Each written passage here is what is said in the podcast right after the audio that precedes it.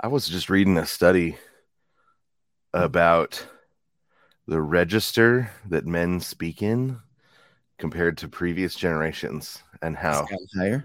men speak yeah that Oh, that no. the average register of a man's voice has gone up not because of a physical change but because of the a societal change in the response that people have. Isn't that isn't that strange? Just like literally men's voices have become more effeminate on average. It's made me become very aware of what register i speak in and try to like speak in my natural register rather than because it, it just the society pulls the register of a man's voice up when it's gay isn't that isn't that just the weirdest thing I'm processing that. I'm processing that. Part of me don't want to believe that. Part of me, I mean, that's probably. i'll see if i i'll see if i can find it and send it your way i was I want to read that. No, please send that. Because here's what I, actually the first thing that pops into my head is if fatherhood is important to every aspect of a child's life, and I think it is, then hearing his father talk to him in his low baritone voices as a baby, he doesn't hear. Right. Yeah.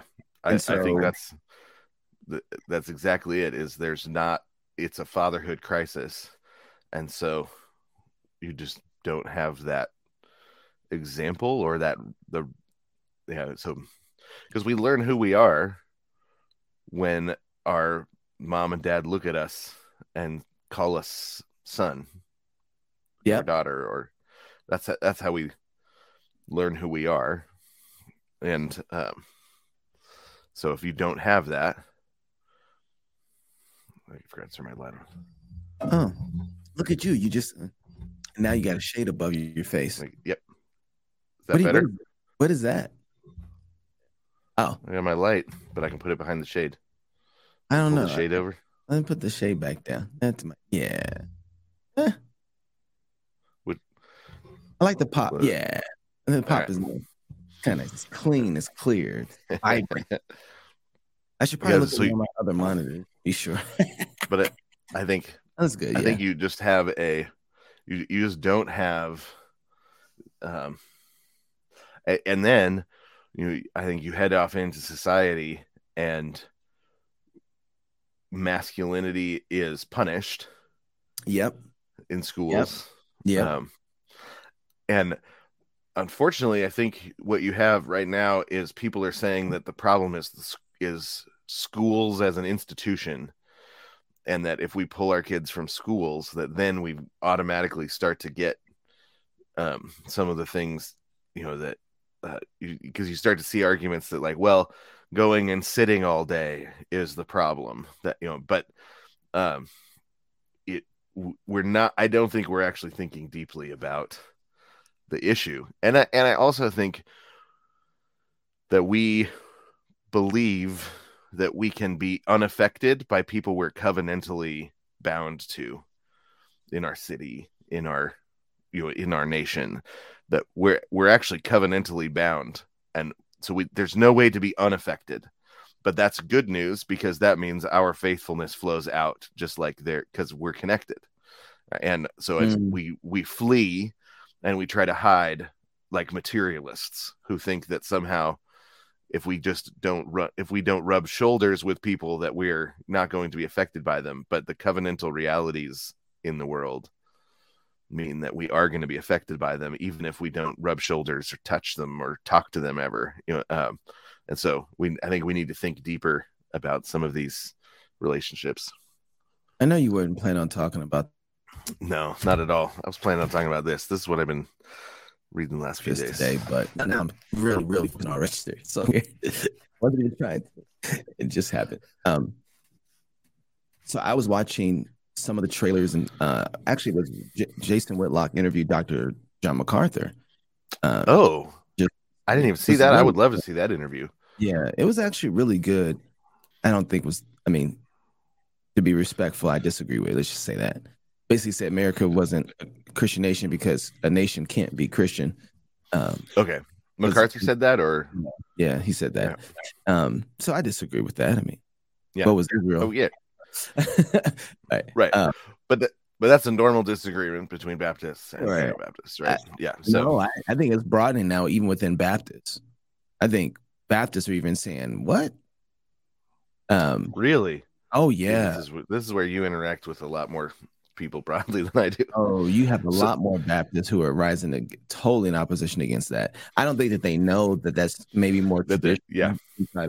because most Baptists now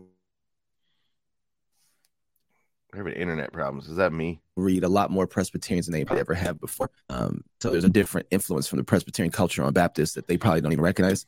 I think I think the good Baptists recognize the influence of post-millennial Presbyterian culture on Baptists. What I mean by this, guys like Josh Buice, you know, um, and uh, uh, Scott Aniol, they recognize the influence of Presbyterian doctrine on Baptists um, more than I think some of the other newer uh, 1689 guys really do. Uh, so, but no- nonetheless, I was watching, and I was listening to John MacArthur, and I was really, you know, I I don't. I used to listen to a lot of John MacArthur, a lot of John MacArthur. I've edited so many of his sermons. You know, I, I'm up there in the top tier of people who've listened to, you know, his sermons more than probably the, than most, right? Because that's what I was doing at Wretched was editing for years Okay. To his stuff. And so it would be in the morning, listen to a John MacArthur sermon, listen to another one on the way home from work, listen to it on the way to work the next day um, to find content. And he is just 50 years faithful at his church, solid man, great husband, right? Um, great father, has a a strong historical Christian representative history that every man says, "Wow, I want to be that kind of faithful." There's just Right. I mean, no one can argue with that. No one. Like faithfulness through the roof, consistency on his position towards scripture, all through the roof. And I was like, so then I it hit me like, why is it that our young men find Andrew Tate far more enjoyable or attractive than John MacArthur, someone who has all the facets of masculinity, manhood, fatherhood right there on a large platform. And it doesn't seem that our young man, and I'm not talking about secular, I, I get why secular men don't want to Yeah. you know, pursue John MacArthur. But why is it that our young man see John MacArthur and be like, eh, but Andrew Tate, like that dude, that guy right there, that's he's got it. And it started really puzzling me, like, why is it that they are more attracted to Andrew Tate than John MacArthur? Is that my internet causing problems? I don't know. Might be. Hmm. But we've we've I- had some issues here. But anyway. Yeah. I mean, here, I, I mean, I think it's, well, one, I do think that there's a lack of real straightforward practical teaching for young men in the church right now. Um, and, and I think MacArthur, um, hit, hits that um and, and some of it's just you know age he's he's not interacting with youtube youtubers right and so you've got the world of youtubers of influencers that macarthur isn't interacting with direct and um, so we don't have uh so he, they're not getting the straightforward um hey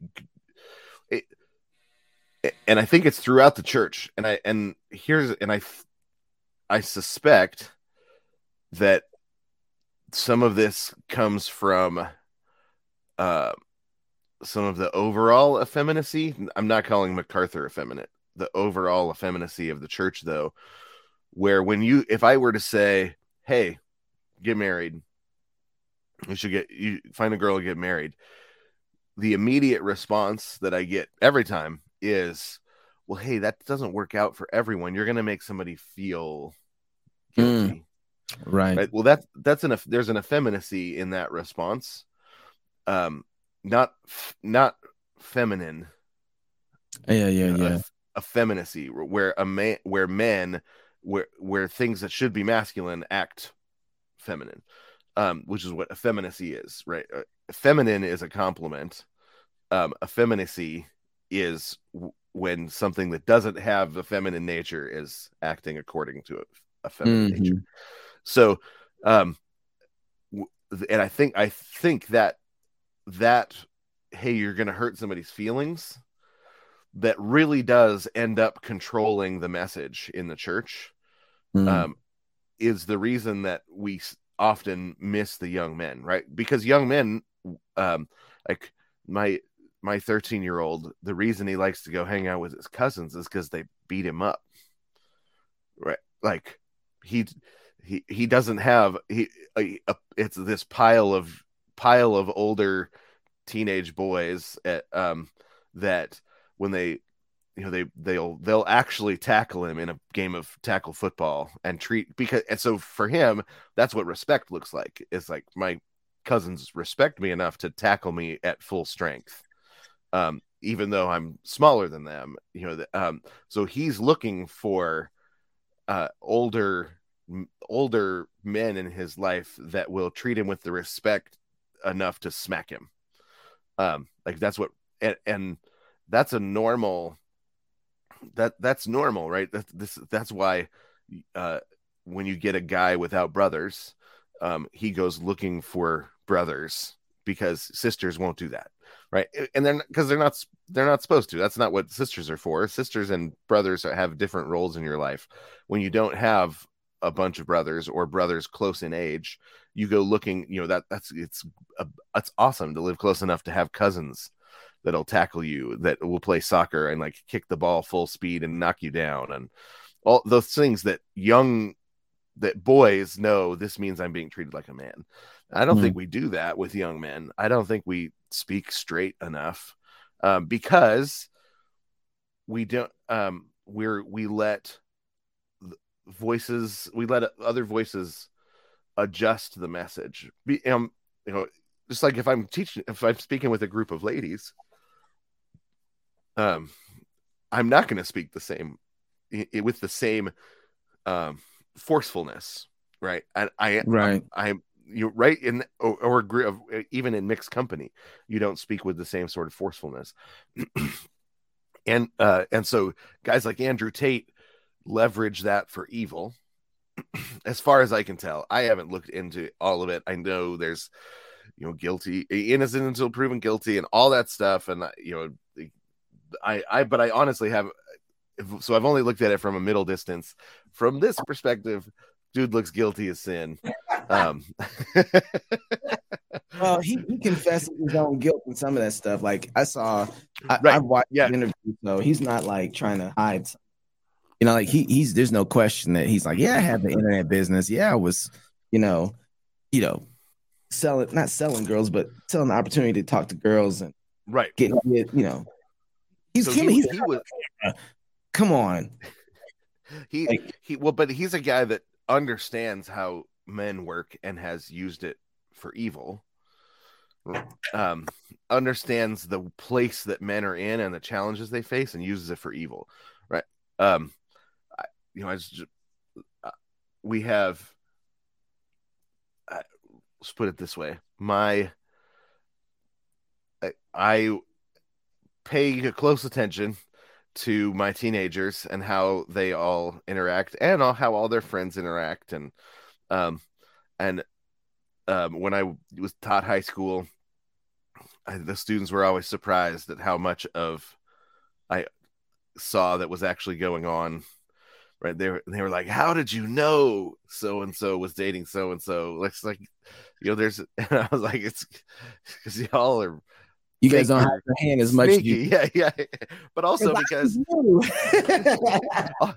also because if you're paying attention um guys that you know guys and girls that are treating one another like paul says um that are treating one another like brothers and sisters that's a particular way of treating and then there's a, a way of pursuing uh, a, a spouse that you know sometimes they do it too early and that's that's not good but it's worse it's better for them to do it too early and make errors along the way than what is actually more common which is to never pursue a spouse Is that more common? That's becoming way more common Mm.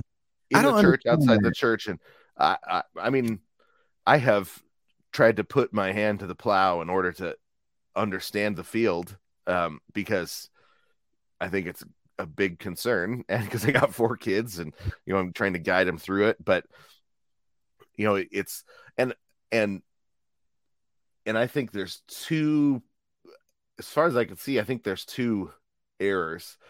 One, I think the church um, doesn't really believe. I, think it's fear based because it doesn't believe in God's grace when it comes to uh, relationships. It's you you know if you're gonna you're gonna mess up and be broken and done forever if you're first if you know if if you you know make an error as a teenager or in your young 20s or so you've got that problem on the one hand um, where we teach everybody to that that sex is scary and dangerous and um and it's so powerful that if you you know that you might find yourself you're just hanging out in a room with a friend and then all of a sudden next thing you know you're pregnant because that's how it works it's like so scary it's Mm. dirty bad and nasty now save it for the one you love you know um Mhm. that we have that we have a that we have a, adopted um a bad view of sexuality uh, a, view of a view in which sexuality is a bad thing which is an old um it's it's an old kind of neoplatonic christian ideal um that that comes and goes. And you know and i think right now we're at kind of the peak uh, of part of the problems. And i think it's because the world's view of sex is so messed up that rather than come in and say let's try and actually have a biblical view. We just we we live in response and say run away. It's all messed up over there. Right? Um so i think that's one thing on the one hand. And then on the other hand i think so um that masculinity it, the the the fatherlessness in our society broadly um means that young men uh they're they would rather or they tend to to either want to be alone or be with other groups of men because that's the that hole is completely empty. And so they don't there's not enough of them to go get a woman. Right. There's there's too much um there's it's too broken to go take risks. Um because trying to like hanging out with the bros is not a risk and it fulfills something that your dad was supposed to fulfill in your life. Mhm. um and so but it won't actually fulfill it right? And so it's like pouring water into a sieve. Um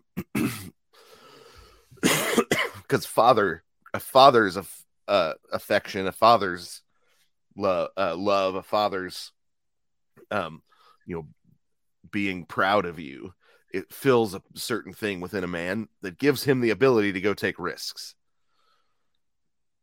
A woman is a risk always. Um even you know, when you've been married 25 years approaching your wife is always a risk. Um the and i think that's something that um that you that a, a, a dad teaches his son how to take risks. Um and so i think that there's a fatherlessness issue and the um the church's view of sex is all warped um and and messed up. And i mean my my most popular my most popular class that i used to teach was called introduction to wisdom. And it was uh, job ecclesiastes and song of solomon. And the fact that we were going to sit down and talk about song of solomon you, you it's just line people will line up. They they're they know that they need help. People know that we need help understanding sex.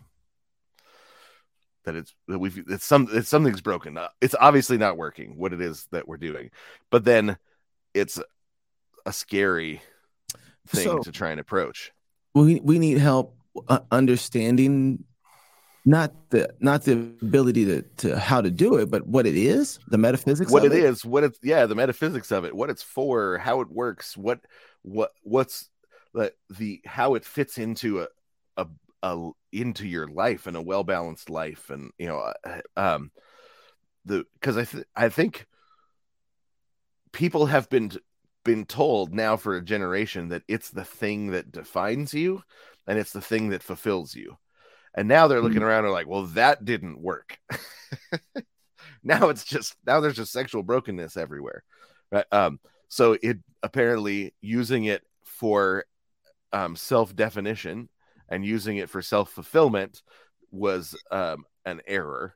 But there's yeah, nobody like coming in and saying, I mean, there there's a few people coming in and you know my um my kids they you know they're joking right now you know i was just talking with them yesterday and they were joking about the trad wife trend mm-hmm. um, and they're like it's so funny because it's like cosplay mm. um uh, you know larping they're like larping traditional right roles um and we because and it, but i think it's because my kids were raised with very you know with very traditional roles and so they've seen it in real life. And so for them they're like what that's like a halloween costume that they're seeing people put on.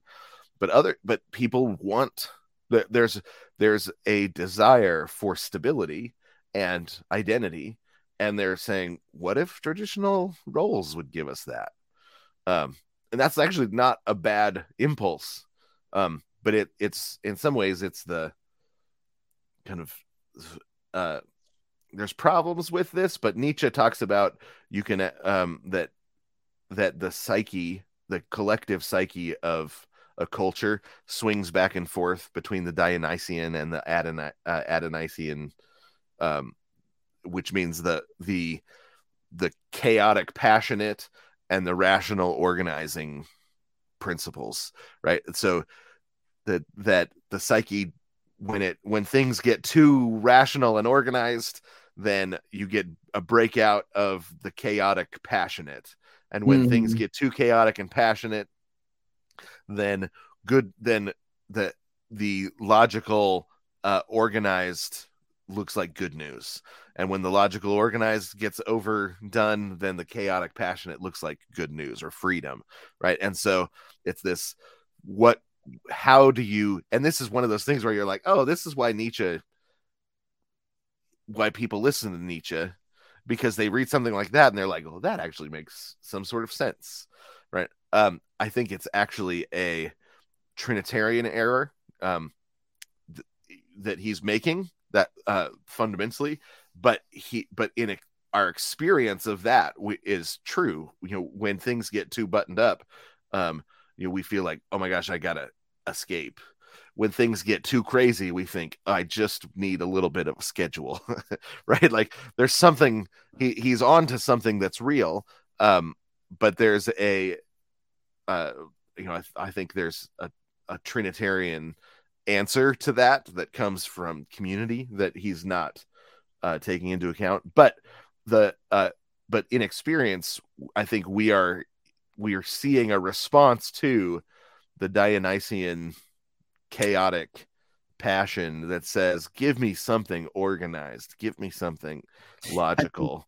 yeah, there's um, a, there's there's part of the the book we were talking about last time with the fourth turning that talks about that as well, where you have a generation. You know, so you look at the groomer situation happening now, and everybody's like, "I don't care who you are, what denomination or Christian or no."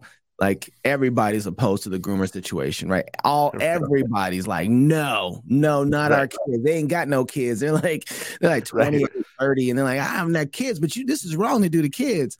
And one of the things that the book written back, I think in 93 or 97, talked about that the generation, our generation, would be so protective of kids because the generation previous wasn't at all. So, yeah. you know, you have so many safeties put around children and, and kids in our generation, like just all the training wheels stayed on. Um, for us, when our kids, we're protected them like bubble wrap everywhere, you know. Where the generation before was like, well, just come in before the lights go off. like even, even if that, right? Like it was even if that, you know, yeah, where it was like, hey, when the rest of the kids come home, come you home. better be home, right? Yeah, and you can walk. You know, and my parents were still of that kind of generation, so we were walking. You know, 15 miles in a day to go hang out somewhere. You know, Yep. and then back, and then we would just be gone all day. You know, or on a. I mean, we were rollerblading everywhere in the city. Yeah. On the back of vehicles and buses, and and then came back home. You know, out in the morning, back in the evening. That was it. Um, We- but my parents yeah. were of a different generation, so yeah, yeah, me too. We were we would rollerblade down the hill to the park, and then like get a ride back up in a stranger's truck. Yeah. a stranger would just let us jump in the back of his truck, and he'd ride us back. And I was like, I, "That's that's nuts." That is, Yeah. like I think- look back and I'm like, I don't, I wouldn't want to put my kids in that situation. And I think that's what happened. Just like you were saying, like that swing, right? Where Yeah, uh, we had all this freedom and we knew there were a lot of things that happened in between there that our parents know nothing about, you know? Yeah. And we're they like, didn't want to know, they didn't right? want to know. I don't know what your parents. My parents wouldn't. They wouldn't ask, and I and I don't think I don't think they were. I don't think it was an error that they were making. I think it was just the times. Like Yeah. what what could go wrong? Like you know, we drop you off at the mall and we pick you back up at the end when the mall closed. Yeah. And um, now the mall doesn't even stay open. Well, now the mall has an age limit to even get in, right? It was like, yeah, you Right. can't come in here, you know, without an adult. That's how they started doing it at the Mall of America because we were all over that Joker. But yeah, I think my mom, she didn't ask unless we brought up something, right? Yeah. Hey, mom, we had this problem today. Or Miss Johnson called and said, I'm gonna tell your mom on you. You know, right? Yeah, yeah. only time we had problems was with somebody had to say something. But and so then our generation is way more buttoned down. Can I go Right. to the corner to go grab something from the store? No. No, yeah, No. You'll go yeah. If you stay on Facetime with me the entire Yeah, way, Exactly. Make sure you take the phone with your three of your brothers and sisters. You know, it's and and i what i wonder and and some of that i think is because like our whole generation was traumatized sure. by you know um Sure. although you know not not every one of us but generationally speaking like we did we made some big mistakes and we're and we want to protect our kids from those mistakes um but protecting them from mistakes is not the same thing as keep teaching them wisdom right. And i think that's where the um the view of sexuality like most of the most of our protecting our kids when sexually comes from the fact that we haven't really worked through our own sexual guilt as a Mm. generation right Mm, like um and and a big part of that is because you can't do it without jesus right. and you and right now you can't bring sexual guilt to Jesus at the church in the church because I, we are afraid of um we it is it is a weird taboo maybe not a weird taboo maybe it's an appropriate taboo um but it is um it's there isn't a like I think this is some of the attraction of things like Roman Catholicism, where you just go and confess. yeah, you were talking You, about there, that there's Yeah. a confessional booth where he's like, okay, I, what do I do with sexual sin? Well, I take it right there. Right? They say this is, and they, and you know, the um, we need to. I think the Protestants we need to get better at at explaining confession um, and how it and what it is and how it works and um and you know it's a uh Yeah. we have times of confession and we i think we just assume people are using it right i mean although not all churches even have times of confession because of the lack of liturgical um awareness uh you know lit, uh, liturgical theology um like they I think they believe in confession and they teach it and but but it's not a part of their service. it's not a part of their service and Which um, I think, man, you how you the liturgy that you have in your church defines for you how you see the world, right? Yeah. And it's the same way the liturgy that you have in your home when it comes to I realize that when I spank my kids, um, we're not done until they repent to the Lord and then to the person who which they have offended. Restoration has to be made. And repentance and forgiveness needs to have an interaction, a transaction. And so when we're spanking and we're dealing with something, I'm teaching them to pray at the same time. And it, like- like you said, um, with uh, the Catholic Church, it's like, well, I know I go right there. Well, Right. I want I want to teach my kids in the same way. All right, we need to go to Jesus. We need to go to Jesus. Right. We need to take our sins to Jesus, ask Jesus to forgive us, and then when he when we finish, we know He has because He says. So we trust Him, and then now we walk in that, right? And Yeah. so and so that's part of our discipline in the home, so that they're remembering sin causes division. Christ puts it back, right? And Yeah. and I don't think that that liturgy is in our discipline in our family, so that pe- the kids are dealing with sin from a very young age. You know? yeah. Did you did you have a spanking liturgy Yeah. or do do you did. you guys you guys are still spanking? All my kids have grown out of spankings now. Yeah, you don't do that no more. I have my youngest is three, so you know we Yeah. still. yeah, we. Yeah, I because we had a spanking liturgy that we just put together when my our oldest when we first were like, okay, we're gonna have to start spanking this one, um, and uh, so we put together a little like spanking liturgy.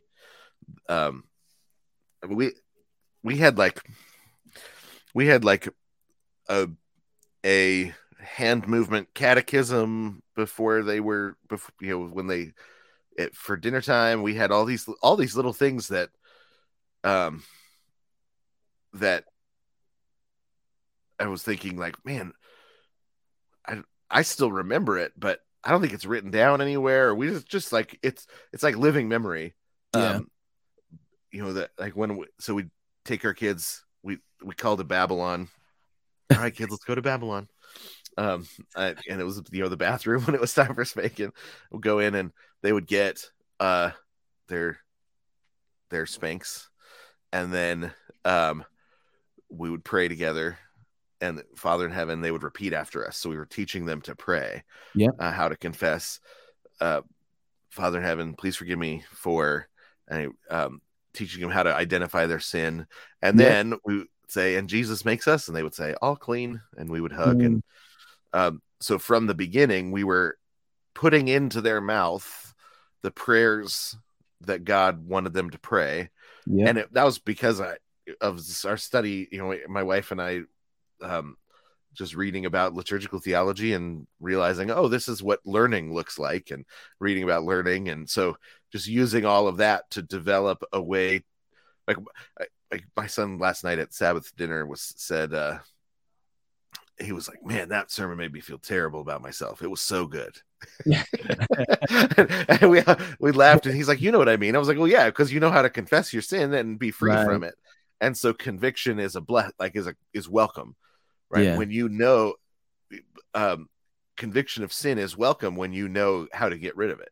That's how to get rid of the sin right? How to be cleansed um of you that when somebody points out you got dirt on your face that's a blessing. If there's a washcloth to take it off right? Yeah. if there's no washcloth to take it off then you gotta you you start covering it right? You um you That's so and funny. that's what yeah go ahead. I tell people, I tell people, I was like, "You're not my friend if I have something in my beard and you didn't tell me." like, That's if you let me eat dinner and you didn't tell me, but that goes along with everything else. It's like, wait a second, you know, if there's sin and I I don't always see it, I can't see myself unless I'm in a mirror. And so you are my mirror, my brother, my my friend. Like you're supposed to tell me, "Hey man, you got some taco meat in your beard right there." You know, like, "Oh, thank you, brother." Oh, you still ain't get it. Like let's get let's get this thing out because as a Christian, I don't want sin being pervasive in my life. And so you know, Well, th- that's but but this is where like we really like our theology our we have in theory I think we have our a theology of forgiveness and of atonement and that, but it it is not an existential reality for a lot of Christians. Mm. Because uh some of it's because we I think we mix up guilt and shame, and so we we're trying to confess guilt when we're experiencing shame. Um, mm.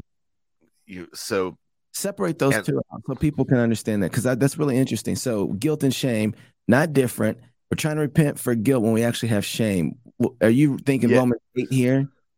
Yeah. So so um, guilt is guilt is an objective thing mm. before a, mm. ju- a judge, right? So issue. yeah, it's a legal issue. Um, you're you're in court and you have are standing in front of a judge or a jury. You know, a right. jury is just the city is just the city making a judgment on for you. Um, is what a jury's supposed to be, where the the the community or the it's a um, a communal judgment. Um, it's our elders in the gate, you know. So mm-hmm. you're sitting there and you're saying, "I am guilty of this. Mm-hmm. I deserve stripes on the back. I deserve to be stoned. I deserve to be put in prison, or you know, whatever, whatever um, metaphor system you're functioning under."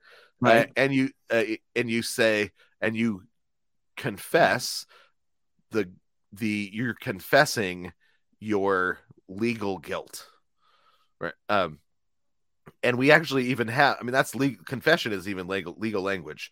It just means agreeing together with somebody right? So uh agreeing together with the authority. So you're confessing uh you're agreeing together with god that it is guilt because the punishment of your guilt has happened in advance, you're you go free. You weren't let off, but Jesus was just punished on your behalf, right? So you go free because uh, from the guilt because Jesus was already punished for the guilt. Uh, that's a legal. You're dealing legally before God.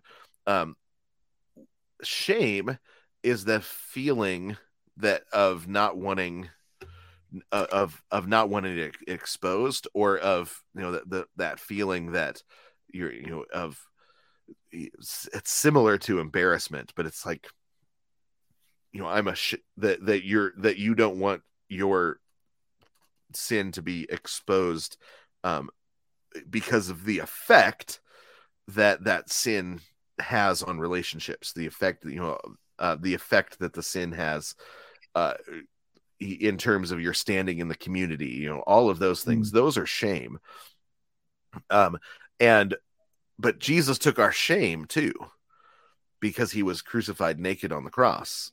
We, we know that he was taking our shame. He he was objectively taking our shame upon himself when they stripped him naked. He, he, it was our shame being put on him. And so he never did anything shameful but we have done shameful things. Um and I'm seeing a trend of people starting to say shame is a good thing, um, and that we need to do better at shaming people that are doing something shameful and um and I I I get what they're saying, but I think it's backwards. You don't the you uh forgiving people of their shame is what actually makes people tender to shame piling shame onto someone doesn't make them more and more tender to shame um more and more quick quicker and quicker to confess. When someone's shame is taken away when someone is covered it, it talks about in corinthians that one of the one of the things the church does is it covers our our shameful members right?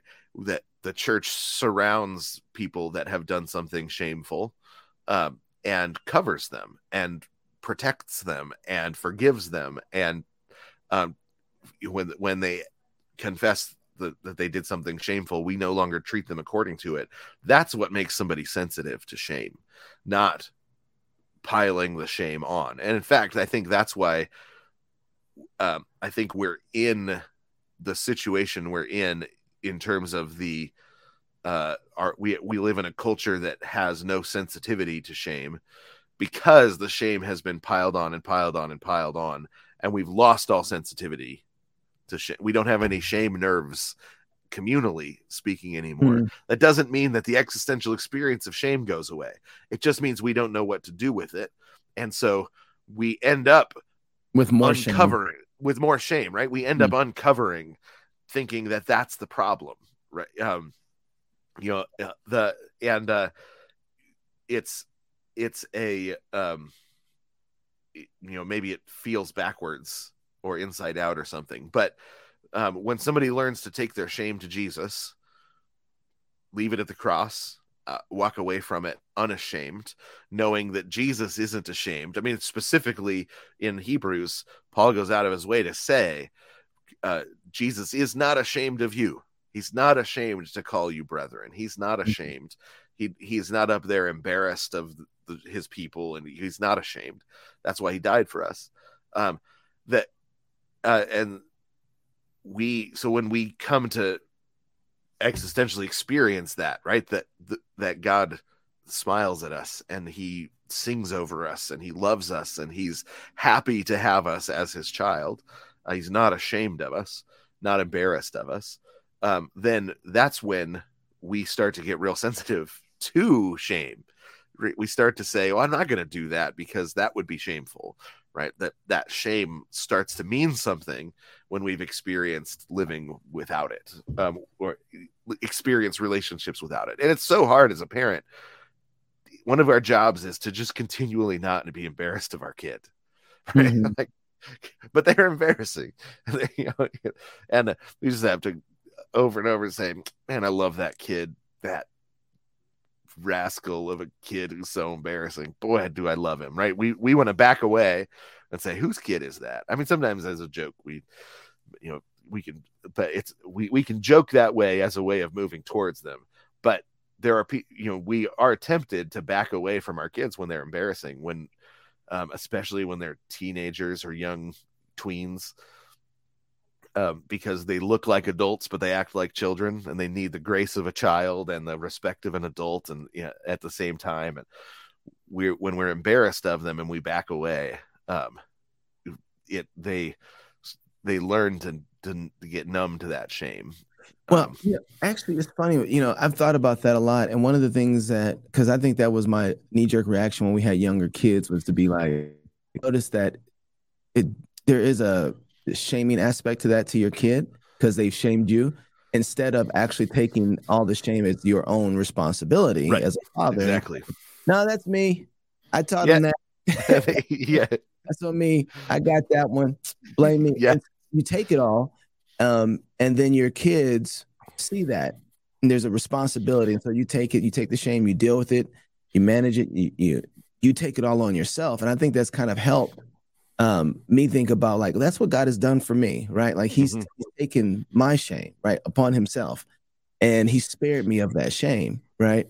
Um, but there is, a, and so then there's a reciprocal attitude towards seeing God take your shame that makes you not want to bear any for yeah. Him. Like you are not not bear any, but not bring bring any, yeah, bring any upon Him yeah. on Him, right? Because of he doesn't have to do that. He shouldn't have had to do that, and yet he did. What a kind God, right? Um, right. And so, as a father, I'm always thinking, how do I then operate like the father? right. right. So that I'm covering my kids all the time and they don't have to worry about how to deal with it. I will say, though, there is a, our current culture has such a numbness to shame. I don't know exactly how they got it, but the gift of shame isn't there anymore, right? There is no, right. There is well, I think no the, anything. The gift, yeah, the, the, the conviction of sin that shame can bring. It's just it's is gone.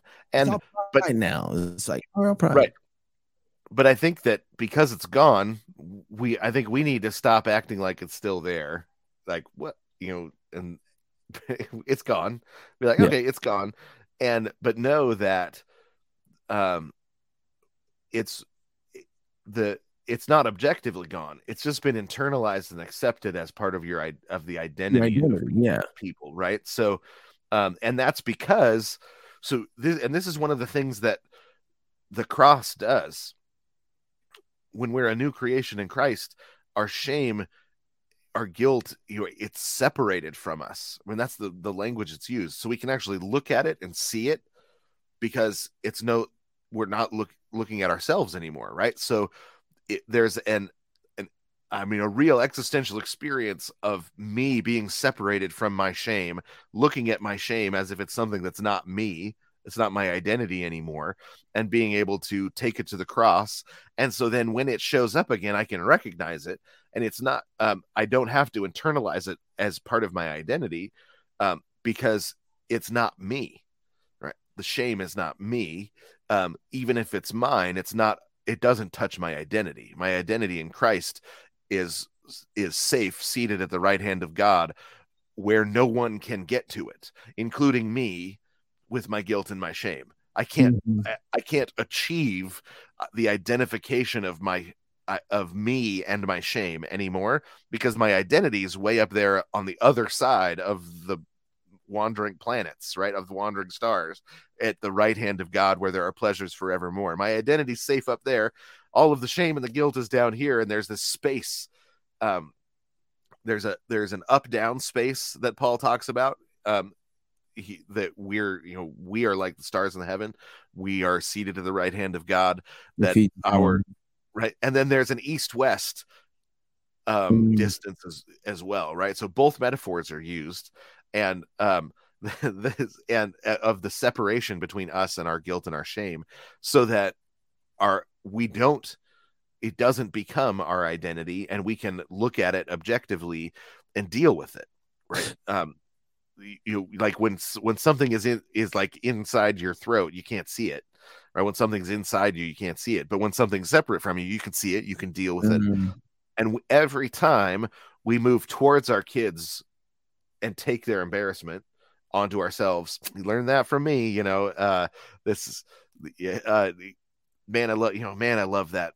kid. Look at him being obnoxious. Come over here. Let me show you how to not be quite so obnoxious. Um you know this I this is this you you are my kid.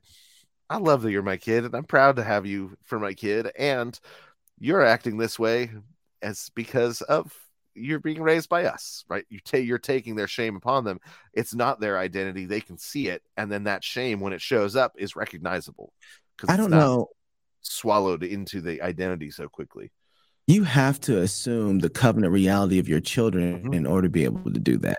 You cannot yeah, do that in that covenant reality. So while you might not believe in infant baptism and all this other stuff, you still have right like there is just to be able to apply a disciplinary act to them. If you're spanking your kids and not teaching them to repent of their sin to Jesus, you're you're legalistically operating with your child right? Like they, right. they they have a place to actually take their sin. So then when you spank them on on what standard are you spanking them on to say yes you have sin but you can't take it anywhere like right. right you have sin but you can't take no no no if you're getting spanked it's because you sinned against your lord and you sinned against your lord you need to go repent to your lord. And if he's not your lord then neither the offense nor the repentance is necessary. Right. And but there aren't Baptists that think that, are there? I, I, think a, I think a lot of people will think their kids and do these things because they're like, we're supposed to raise their children up um, to fear the Lord and all that. But then yeah. I don't know if they think through what does it mean to fear the Lord? Right? There is right. a responsibility yeah. no, really messed me up. When I uh am I here? Yeah, you're back. I lost okay. you for a second it messed me up when I was teaching my children to repent after spankings. You know, I was okay. I yeah, I didn't baptize my kids until my fourth child, and so they're oh, okay. Art. So I'm raising my um. So Alex, she was two, four. Uh. So yeah, yeah. So Alex was about six years old, I think, when she got baptized. And so Andrew was fourth child. So yeah, so I didn't baptize my kids in my fourth child. It convicted me that I was spanking her and the others, um, and having them go through this process of repentance, and yet they weren't I was assuming so much of the covenant realities without the covenant sign. And I'm like, how do you how do you do that? like it was so yeah, I think I wanted to be a good parent. I wanted my kids to love the Lord. And I but yet at the same time, I didn't understand all the implications of what I was doing in my discipline. Right. Like I'm saying you didn't honor Jesus. Well, I was making well, as long as you live in this house, as if they weren't that wasn't a covenant reality that living in this house was a covenantal, you know? Right, right. So, um, it, but this, so is this where, um, is this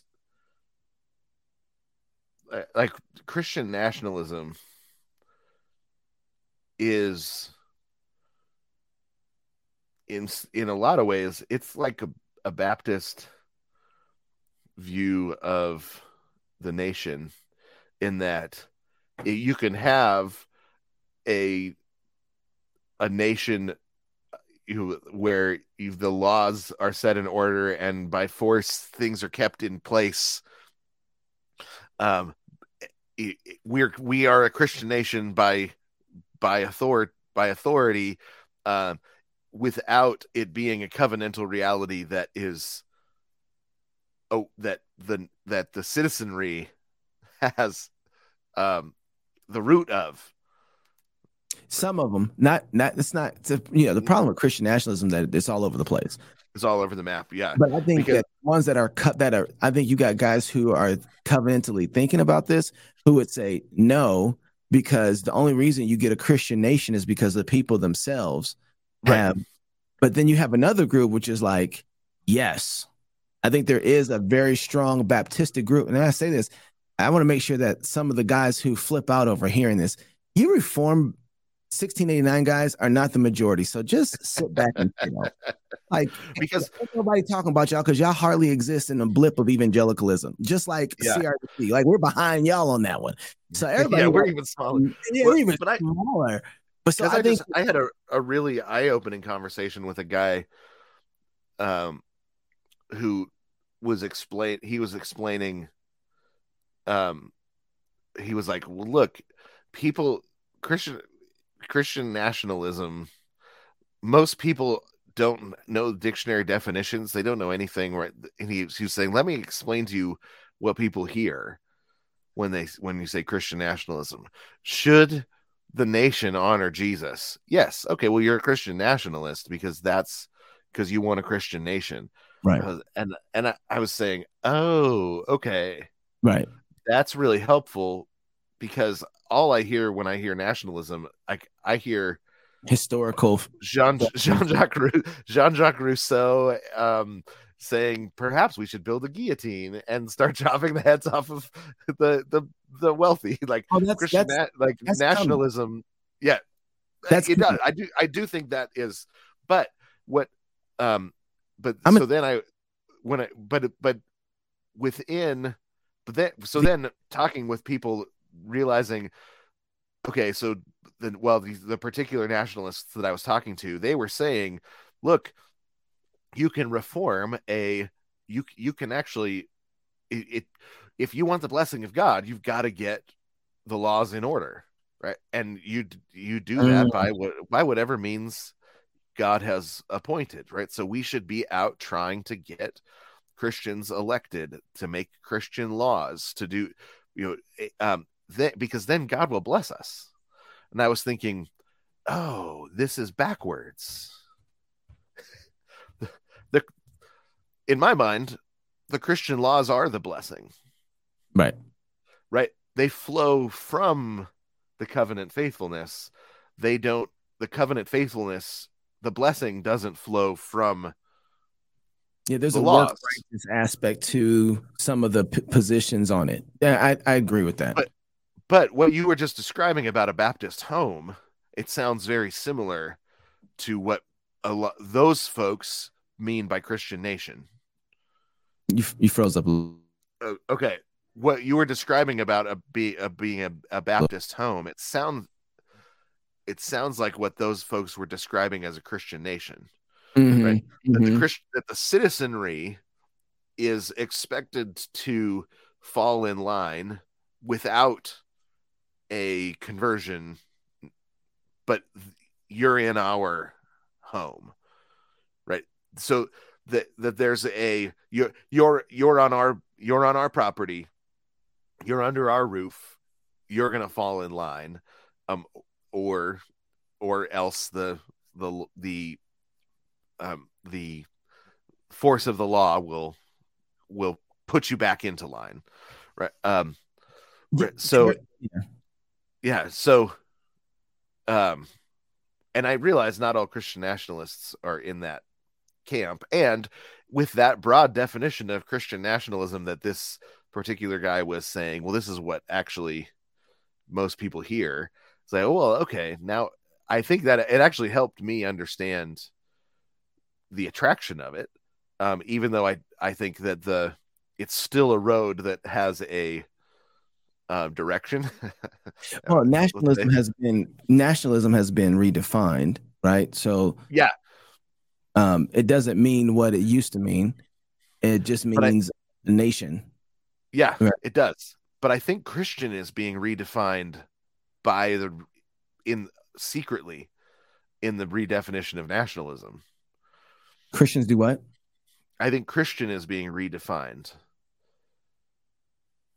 It's it's dealing with the civic part of the the people. So um I have to think about that. My my my thing is the same way that I think we would have to look at Christian critical theory. Could Christianity survive the critical theory aspect or is christian be defined in front of critical theory something's when you have to do that i don't think any christian would be comfortable well hold on they just came out with a book that tim keller even signed off on talking about christian critical theory biblical critical theory or something like that okay and and um or woke christianity or something like that i think another one came out years ago and Doug, uh, I remember him criticizing that book, saying, "Okay, if you're going to use the term, you got to tell me what you gutted from it." Right. Yeah. You got to tell me how this thing is functioned because that has a whole level of its own connotations attached to that word and definition. You're going to have to tell me how you gutted this Joker to redefine it, and it doesn't seem like you're doing that. There's a yeah, lot it's like, of the word like that, it's like that episode of The Simpsons where you've got the fish that has the poisonous gland on the inside, and you have to carefully cut out the poisonous gland. Yeah, and and uh, and Homer's been pretending to be a sushi chef, and then all of a sudden he has to cut this thing, and everybody's gonna die if he messes up. Yeah, yeah, that's, that's what we've got. so, you, so just to wrap on the Tate stuff. So Andrew Tate is the product of what happens when people don't deal with um, guilt and shame properly, you get an Andrew Tate that becomes attractive to young men because why? Well, because he's he is um, telling them they don't have to be ashamed of being young men. Which right? is, um, there is a shame. There is a shame that's been put on young men. Yeah, sure. Yeah. Right. There's an effeminacy and, to the culture yeah, that's happening and the church is is not res- not responding in the same sort of way, right? The the church um, is not saying you don't have to be ashamed of being. Now there there I think there's a grow there's some growing ministries. Um, sure. and yeah, and but I guess still uh shameful. Just masculinity is still sort of viewed generally as a shameful thing. You know, it's funny because when I look at John MacArthur, I don't see that it's that that's the case. We have, and he's not the only one. We've had a lot of godly men who have been bold, um, and you know, uh, out front, out front. They haven't held back their thoughts. They've been masculine in in in battles that they've had. I mean, maybe I'm just thinking, maybe it's so far removed since R.C. Sproul's death that I'm thinking like all the controversies that came up, these guys were like out here fighting them.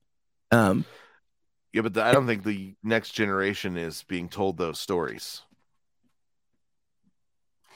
So we don't talk about the stories, the controversies of MacArthur and those guys, and there's th- those battles that.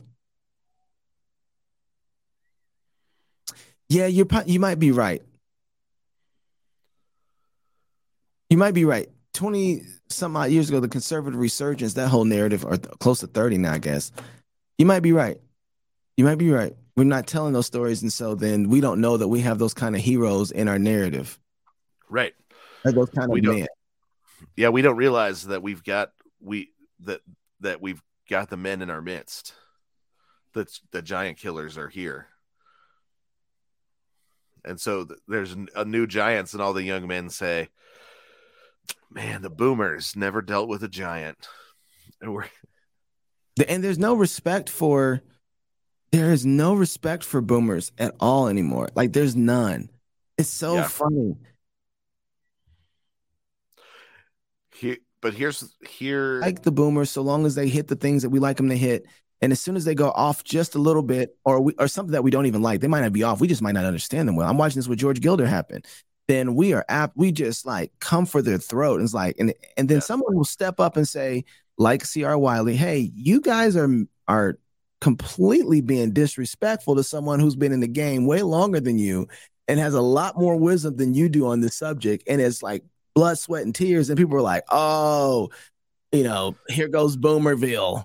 You know, and I'm Yeah. like, like, you don't get to tell CR Wiley he's Boomerville. I'm sorry. You don't get to do that. Like you say, maybe I missed something. My bad. You know, like you you respect the OG, right? Like that's there's um, you know, there's guys that I vehemently disagree with, and uh, and yet there's some things that I'm like, I'm I'm not gonna challenge them in the same way somebody who is my peer, right? There's just a Right. order of respect there, and I'm gonna disagree with them and have my position.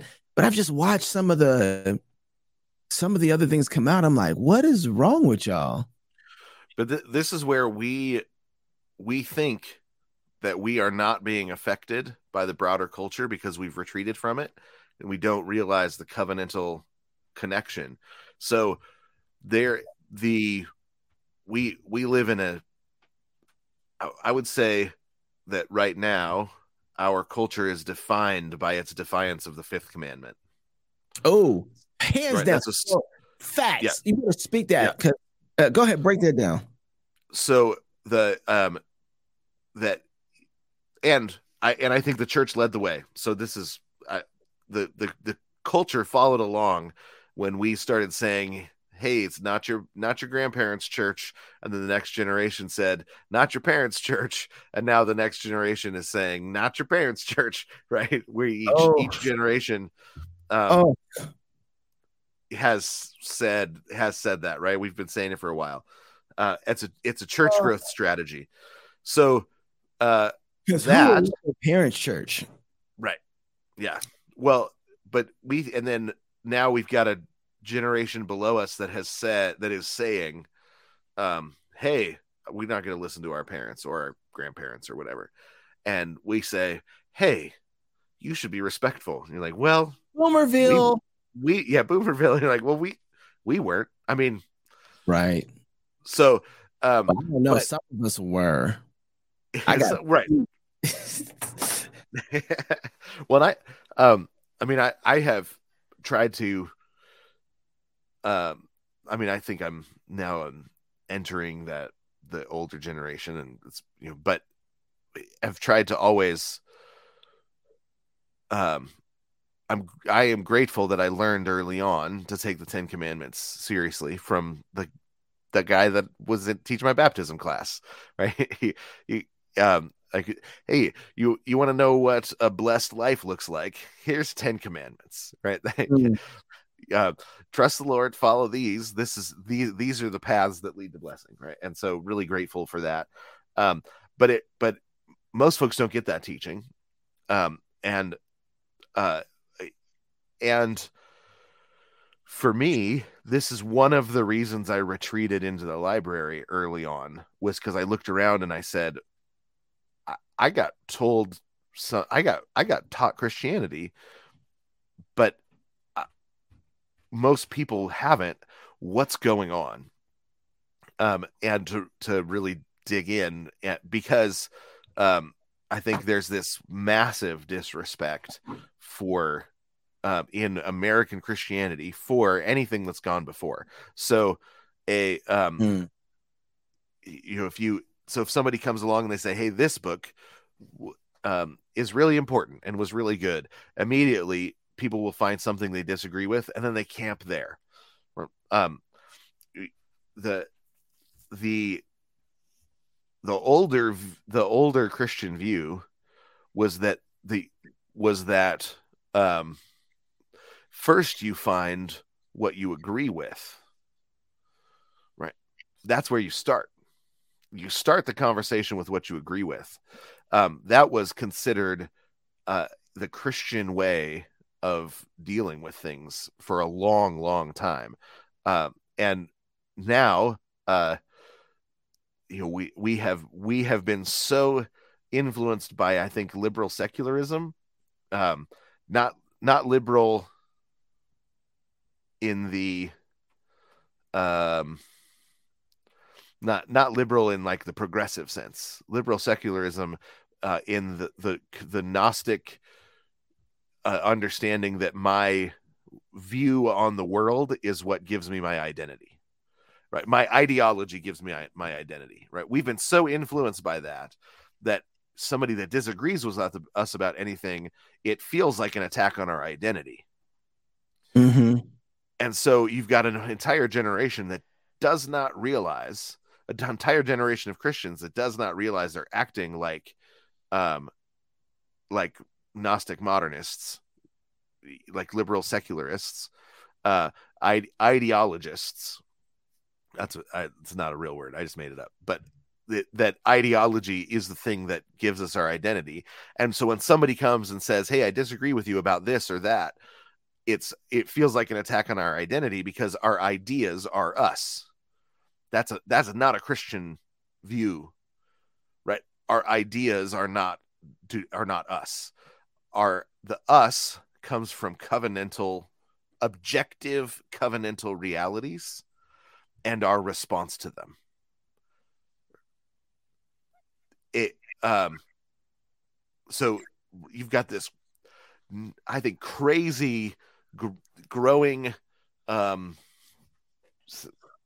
it's been i think it's been really is what it's re- there's a resurgence of um you know, black nationalism, white nationalism, racial racial identification as my fundamental identity, right? There's been a huge resurgence of that. Um, but I think it's because people are looking for anything solid to hang their identity on that's not going to change in six months. Um, that's not going to change in two weeks you know they they tried hanging their identity on America and it fell apart. They tried hanging their identity on political parties as falling apart. Like, oh, I'm a conservative. That's who I am. And then the next thing you know, the conservative party is trying to build bridges to the LGBTQ community. You're like, what are you doing? I just, I, this is this is a threat to my identity. And so they right. say, well, perhaps biology, perhaps my DNA will show up and it will give me a solid identity marker that isn't going to change on me. the problem is that's not what we're told by God to put where where we're told by God to put our identity. It's just simply not. You know, um, well, we're why, why then? Okay, but then Christian nationalism seems to be a great place to put your identity because it's Christ centered on how we understand everything about the nations, right? Then that right. would be a great place to anchor your identity. Yeah, so you can join the Pharisee party because that's what it is. Hmm. But it's identity anchored in Christ. I it's identity anchored in a in a legalistic version, I think, of Christ. Hmm. I mean, it's uh, th- this is where like I have a lot of I, I have a lot of uh um, sympathy for MacArthur, who's when he says you can't have a Christian nation. It's like, well, you're you can't in your definition of Christian, and you're resisting the redefinition of the word Christian that they're trying to do. And I'm with him on that, although he and I actually have a different definition of Christian. I think he is right that it's a redefinition of the word Christian because it's not the Christian laws that made America a Christian nation. Because we were a Christian nation, we got Christian laws. Mm-hmm. Mm-hmm. There was a different it, place that flowed differently. It flowed differently, right? So, um, the the no, just to work that out real quick, you got to work that out real quick because, um, Israel, um, got their laws after God had already baptized them, right? Like right. God has baptized them, converts them, moves them into their place, and he says, and now you will get your like so they get their laws um after their transformation of who they are. This is the pro the freedom. The, why the prologue to the Ten Commandments is so important. Right. I am the God who brought you out of Egypt. Now, here's the Ten Commandments, right? Right. I am the God that brought you through the Red Sea. Now, here's the Ten Commandments. So the the covenantal the the laws were a blessing that flowed from the covenantal realities. Yeah. So then, if you have a nation that doesn't have those covenant realities, you can't get those laws to actually do. You might get those laws, but you don't get those laws that actually mean it's kind of like Israel going to war after they didn't honor God, right? Like they didn't believe him, they yeah. were faithless, and well, we're going to go fight now. He's like, "Don't do that. Don't you do that. Yeah. I'm not with you." Right? Yeah. So then, and I think I think that I think that's where we're at right there. At that place where we need to go back and repent, and so, but then is that a point where you, if you're following that kind of narrative, you have a generation that needs to die off before because they weren't faithful to God. Right. So, and then it's trying to, then you're trying to go to war without the blessing of God, or you're trying to take something without the blessing of God, um, because you have, you have not been faithful to believe God in the beginning. Right. So that, yeah. Well, I think a, you're, that's that drive that's pre- that's preface to you going to battle. So yeah, that that first says let's keep the covenant, and then says because we know that the that the blessing of the Lord is what we need, right? We need the presence of the Lord, the blessing of the Lord, and the and that really and and and but this is where you know so this is this is why I have sympathy for MacArthur um but we actually you know we have different definitions of christian because i think that any covenantal reality can be converted right any any so i believe in corporate conversion mm-hmm, right? mm-hmm. he doesn't he doesn't right so we disagree on that he has been faithful throughout his life and so it's this is not a this is you know i look at him and say you know lord may i finish strong like you like mm-hmm. like he like he has right may, mm-hmm. um, may, um, may i finish strong like him he uh but we have a different definition of christian but his resistance to the change of the definition is because he's got his eyes open and says nope i actually i clearly understand what i believe about this and that's a shift i'm not willing to make i actually have the same uh, the the same thing about Christian, but because I have a different definition of Christian, that uh, I I believe a nation can be converted, a nation can be baptized, right? That that covenantal reality can come in line by faith with yeah. um, God's promises.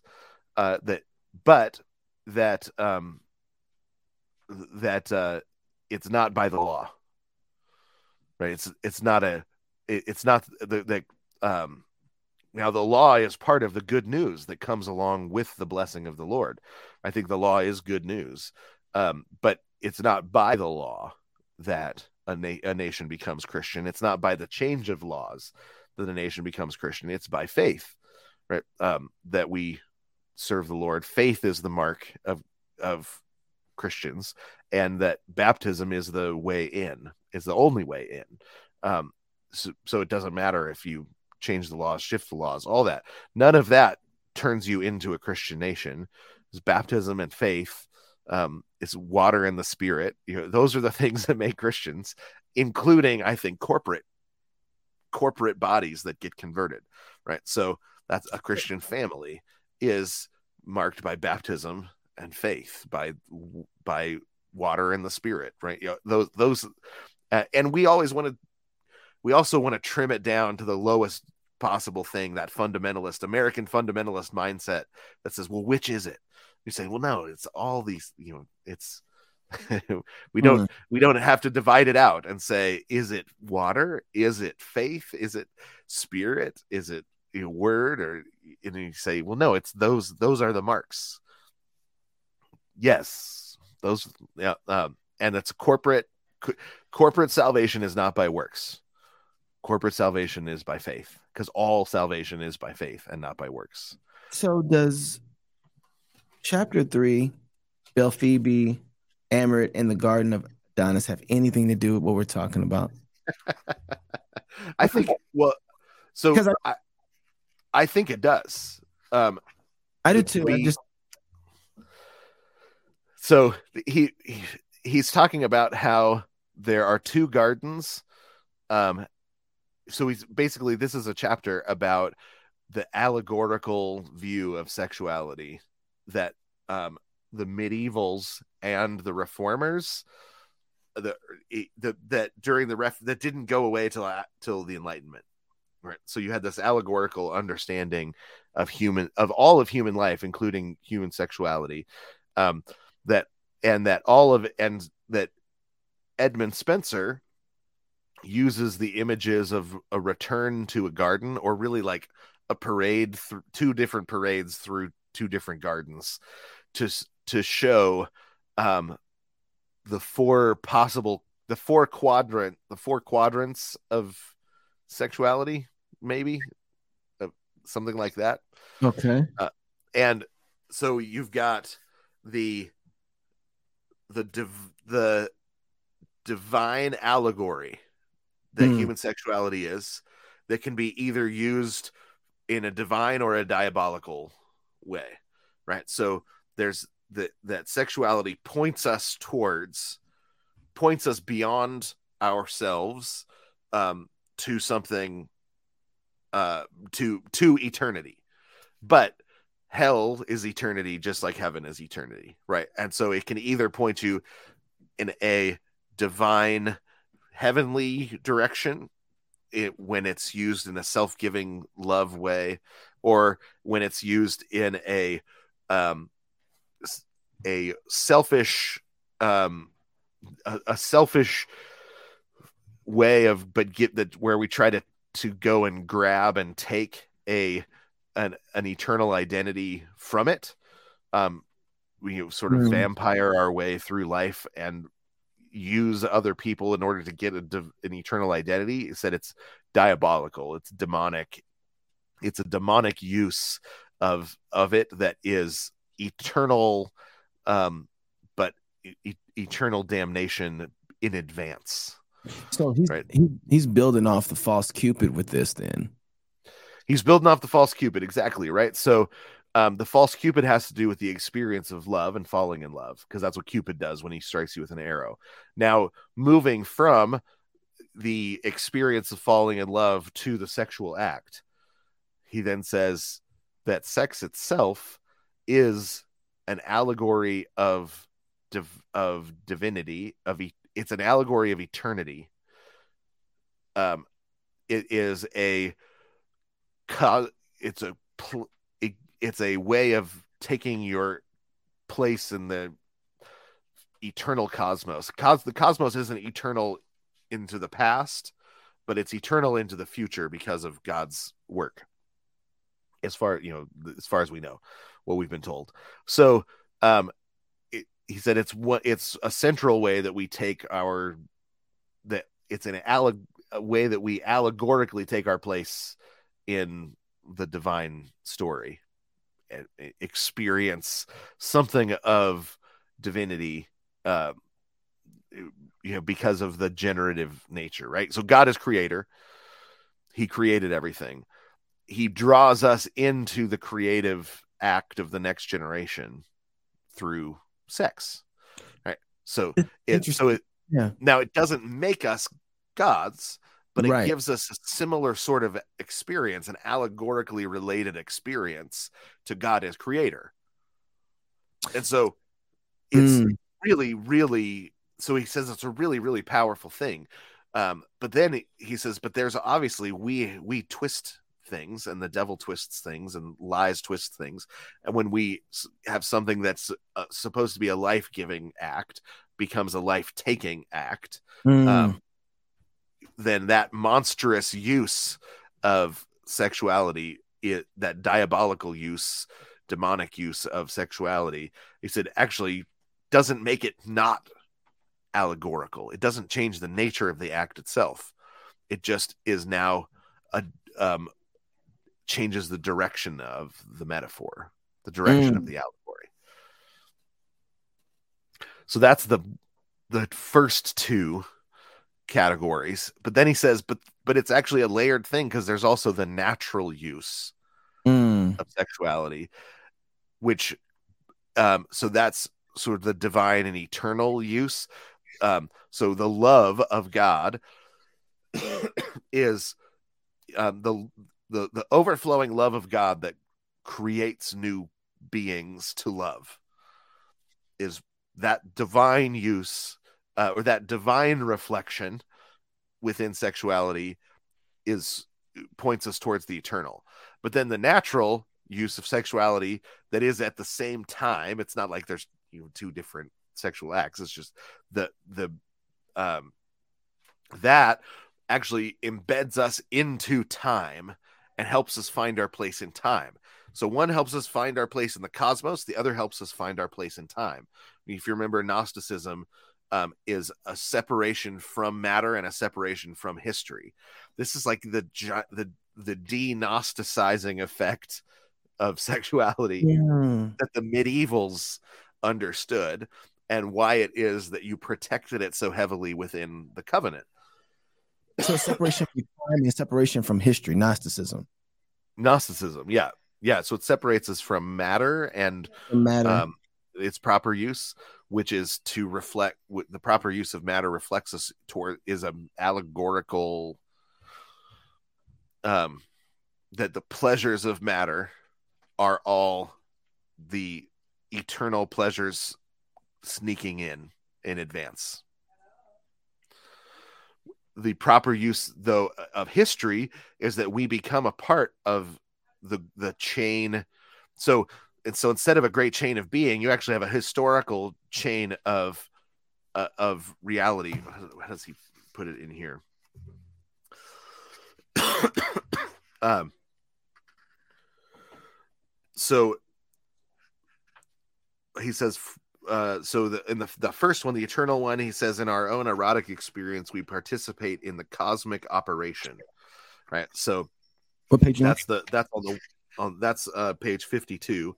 So that's on the one hand that that cosmic operation is we we get to be a part of it. Um and then uh, on the other hand, so then on page 56, he says we we ourselves can do nothing about mortality but venus can for her union with matter the fertility of nature in its continual conquest of death um matter is wedded to the anime anima mundi or the which is the the the, the spirit um the spiritual power of the world um, the spirit, uh, but that's but because we're so far separated, right? We we talked about this the the supernatural understanding of reality last time. This is where, um, you know, in in, in many ways the the view of nature in the scriptures is closer to animism. Yeah, we talked about um, that. Yeah, than than materialism. Materialism is so is is as far removed from a scriptural understanding of reality as you can get. So, um, the so Lord have mercy.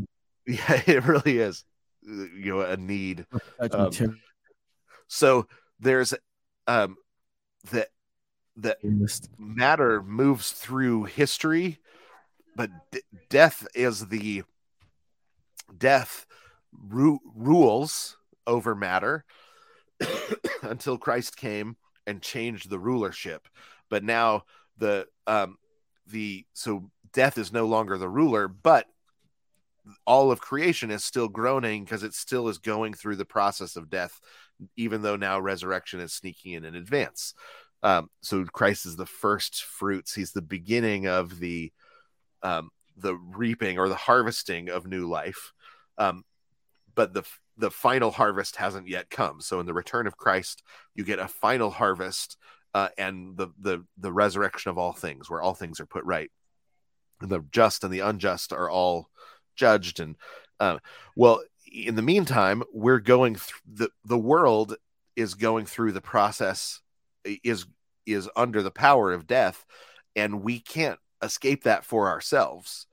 But um, the processes that God put into the world, right? The rhythms of of of summer leading to fall, leading to winter, to leading to spring yeah. again, leading to summer, leading to fall. Right. So that process, the generational, um, the fact that each generation births the next generation, um, the there's a, a large scale rhythm that has to do um, with the the motions of the stars right all of these different things are resurrection themed they're allegories of resurrection. So the fact that you're going to die but that before you die you can bring new children into the world right? He says we ourselves can do nothing about mortality right, for ourselves but venus can. Well this is the that love venus is the one so he and here he's talking about how venus love the beauty beauty of reality the beauty of nature the beauty of women all, all these different things that that inspires the overcoming of death by the birthing of children so we do not think this way at all this is so outside of the way we think that um that by having children we're helping we're historically conquering death with Jesus. That death doesn't win. You know, it defeats my body, but it doesn't feat, defeat the human race hmm. because we keep having kids. But when we embrace um when when we hate wisdom, that embrace of death means that death does start to win in different pockets of the human race at different times right there are generations that that don't replace themselves there are families that go out of existence there are um you there you there are family names that disappear you know because we don't have the children or or because sometimes sin the effects of sin come in and we can't have children right there's things but that the um but in the through the covenantal nature of reality, the covenantal, the fundamental covenantal nature of mankind. Um, the birthing of children is the overcoming of death in history. That because and because God is present and the Spirit of God is present, and the Spirit of God is the one that is knitting to, together in the mother's womb, and it's actually God defeating death, and we are the means by which God continually, generation after generation, defeats death one more time, defeats death one more time. Now, it's not in the same sense. It's a it's a participatory defeat of death because of the resurrection of Jesus at, after his burial and and crucifixion. Well, and don't you have a? There was, you don't get Jesus if you're not having children. So part of the to even get all the way up there, you have to be engaging in the process of going that direction, right? You have to be having children to even get there to well, that point in time, right? That last verse of First Timothy two, the that freaks everybody out. Nobody yep. knows what to do with. She will be saved through childbearing, right? That God built a world that that overcomes death. Right. It built a death. He he built a death overcoming world. Right. It's now, but this is the allegorical nature of reality. This is so.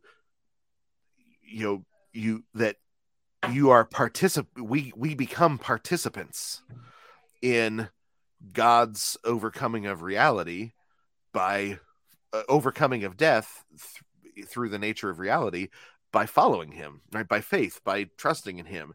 He also does it through people that don't follow him, but they don't get to participate in it in the same sort of way, right? So we you know, we have children and we rejoice. There's a lot of children that when people when when a mother finds out she's pregnant, it's sad news. Mm. Right? Right. And that um it's not be, because it's the alleg- because the and this is why you know um when when somebody says you know uh, abortion should be allowed in cases of rape right? Right. You say absolutely not. Right. That child is is a is god overcoming death one more time. That child is god overcoming even something as terrible as rape right? That child is the is um is an allegorical resurrection mm-hmm. right is it's a resurrection right so um the the it's um it's the equivalent of you know uh, uh, aborting that is the equivalent of saying that the rape wins. Uh, aborting that child is the equivalent of saying rape wins. But it doesn't right? We, um and i think that's but but this this is where in the in um the the experience of reality um without faith without understanding um is so hard right? There are so many and i mean there's so many times that um you know my wife and i have to remind each other of no god is with us. God is on our side. This is really hard thing to go through. Um but you know psalm 42 says i um that david or no uh the sons of korah i think wrote psalm 42 david or the sons of korah whoever wrote psalm 42 wants god like a deer wants like a, a deer in the desert wants water I, well how why it was because because of all the suffering that he's gone through, right? The desire for God was Korah. You're right. Uh, was the sons of Korah? Okay, yeah. the desire for God was grown out of the suffering. It was grown out of right the, children of Israel. Right? The, yeah, so you, um, and then when God comes in and fulfills the desires, you discover what the desires were for. Mm but every desire is an allegory. And this is so you've got the you said desire the, is an allegory. Every de- yeah, every desire is an allegory. Every desire that we have is an allegory for something that God fulfills ultimately. Now, it doesn't mean it's not also a desire that's fulfilled. Like if you get hungry, that desire for food is an allegory that is only ultimately fulfilled by Christ, because we're not built for bread alone, but for every word that proceeds from the mouth of God, and Christ is the word, right? So you've got, but we get hungry because God is ultimately going to fulfill us in Christ. We get thirsty because God is ultimately going to fulfill us in Christ and mm. God's right hand are pleasures forevermore. Those are the kind, but those are the only kind of pleasures that fulfill us ultimately, the ones that are forevermore, because we are built to be historical and eternal creatures at the same time. It's it's interesting. I'm sorry. Go ahead. I want you to well, finish that. But but I so I just think every single desire that we have it is ultimately an allegory for something that God will fulfill in e- in the eternal processes of time it's as you say that I've been taking my kids through the Old Testament. We're just know getting to Deuteronomy. One of the things that I've been trying to really help them focus in on is notice that all of their desires are to be back in the garden, right? So even their disciplinary functions, which is to put someone outside of the camp, is to remember the garden, right? right? You've been put outside of the place that you want. And so it's a longing to be back in.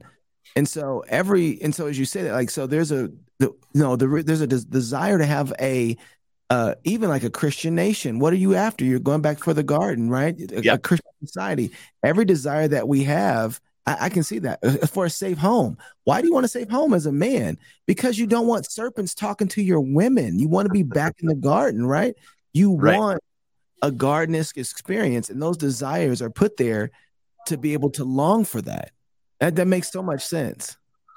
It- but and and this is this view like and this is this is why you've got the two different gardens right he, um Mm, that he that the so th- it's something that only you can only work out really in poetry because it's it's about the poetic nature it's about the metaphysical poetic nature the po that we are metaphysically poems at, of god right? That's who we are that's what we're uh, what we are and what we're for is we are poems in god's story. Um and but when we don't understand that about ourselves we do a lot of you know when we do like what we do a lot of right now is try and make ourselves fix ourselves like robots. You know a piece a piece broke a piece broke down. I'm getting too excited. I lost my voice. That effeminate culture is coming back. yeah. Right there. Um i need it i might need to go get some water Go grab. Do you want to grab some? yeah go grab some water Yeah. Whew.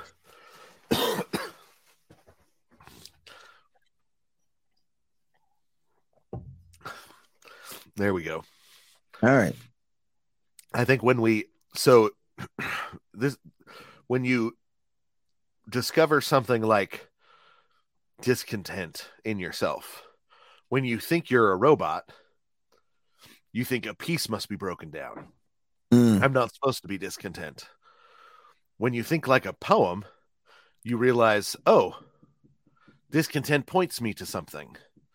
What's this discontent? mm, And um, there's a, a certain amount of discontent that just comes from the fact that we are a part of the cycles of death. And so we need to look for resurrection, right? That that discontent is not is not broken. It doesn't mean it's broken down. It could just mean we're not there yet. God could be lifting our eyes to the to the future and saying, "Don't worry, I'll show up." But that's being a historical creature, being a, a poem, being an allegory, being a living allegory. so when just say when I can just embrace there's certain kinds of like there's a discontent that leads to complaining is is not um the is not right right the complaining is not right um but a some you know saying like man whew, this discontent is lifting my eyes to the coming resurrection Can I? that's the, o- that's the only thing that's going to fulfill me ultimately So then let's go back to the Tate stuff because I think you're right. So there is a a massive form of discontent in young men, in middle aged men, um, and there there's a lot of it. There's sexual, there's physical, there is religious. All there's discontent all over the place for men, and and so Andrew Tate is coming in and saying, "Let me give you the peace." You Yeah. you uh so you're built more like a a cog in a machine let me give you the piece that you can put in there that'll fix your discontent but the church doesn't have much of a different answer right. because we're like hey jesus is the peace that fixes discontent right? That's kind of how we right? Here's, do you want do you want to hear something really depressing? Okay. So, in the 20s through the 50s, um, maybe early 60s, the mainline denominations, what they started preaching instead of the gospel was psychology. yeah yeah Right. So, we're going to fix, uh, we can fix you uh, the way a robot needs to be fixed. There's something wrong in the software. right? If there's something wrong in the hardware, you got to go to psychiatrist. But but we can fix the part that's wrong in the software of your robot brain. The, the boom of the Christian counselors, right? Yeah, Christian counselors, right? So, um, and the conservatives responded, uh, and they said, "We're not like the liberals using psychology; we're using sociology." And you had the entire movement of the church, the entire church growth movement, which said, "We're going to find your felt needs through sociology." Through and then we'll preach on the felt needs we'll bring people in and we're not like your grandparents church that just you know that didn't address your felt needs um and now the conservatives are the ones that are in the midst of the growth and preaching of psychology so we the mainline denominations all completely fell off right so now they're there's mostly um LGBTQ affirming, and you know because that's where psychology eventually leads. Um, we uh, Freudian psychology mm-hmm. eventually leads is the problem is in society, and we are going to build a society that no longer has a super ego that that opposes your id in this direction because your ego, your experience of yourself, um, is the is become comes from the conflict between your id and the super ego. And so this experience of yourself that's not good, you can either change your id or you can change society and its expectations. We're going to help change society and its expectations. That's where the mainline denominations went. Mm. Now, the evangelical church is where the mainline denominations were in the in, 50s. Yeah. yeah. The 40s and the 50s, right? Okay. So what's depressing about that is we know where this road goes and it's already been cleared and so it's going to go fast mm. the the mainline denominations had to clear the road as they went so it took a long time the road's cleared now it's going to go fast. Evangelicals are going to fall off the the the progressive theology bandwagon are going to are going to fall down the go down the progressive theology road really fast um, without some sort of major reformation or revival. Because the road's cleared. Um, they literally, you know, they're doing it without even having the nice um, cathedrals and stuff to be able to keep attracting people. Um, but justice gospel ran right through us, like it ran through, it. yeah, with no, with no, there was like no opposition, no immune almost, system, almost, yeah. yeah, no immune system, yeah. Um, and so that's where, that's where, I think that's where the American church is at now. The good news is I think that COVID came in and just had a revealing effect. Ta-da! Let me show you everything. now you've got so you have the churches that um you, you've got I think the the revelation of the remnant in a lot of ways happened during yeah. COVID. Yeah. Um and that should encourage us because the identification of the remnant is the beginning of God's rescue effort every time, right? When he says, okay, it's time to rescue, the first thing he does is identify the remnant.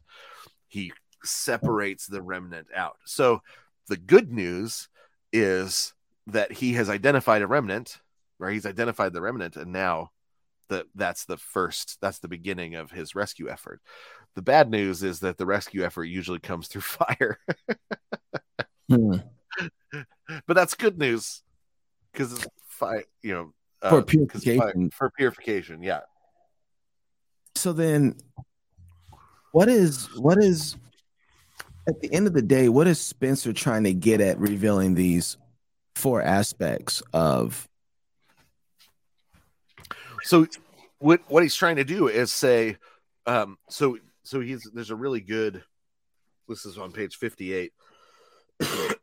so he's got it's just below the the hymn in honor of beauty yeah. When talks about for love is a celestial harmony of likely hearts composed of stars' consent, which join together in sweet sympathy to work each other's joy and true content, which they have harbored since their first descent out of the heavenly boughs, where they will where they did see and know each other here, beloved to be. Right. So he says, uh, every lover looks for qualities in the beloved that remind him of the God he followed in a former life. Now he's using a Platonic mythology here. Um, the, that's what he says.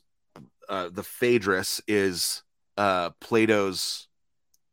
He says this this both passages he says clearly stem from the Phaedrus, right? So um, it's only clearly stemming from the Phaedrus if you've spent some time studying Plato, obviously.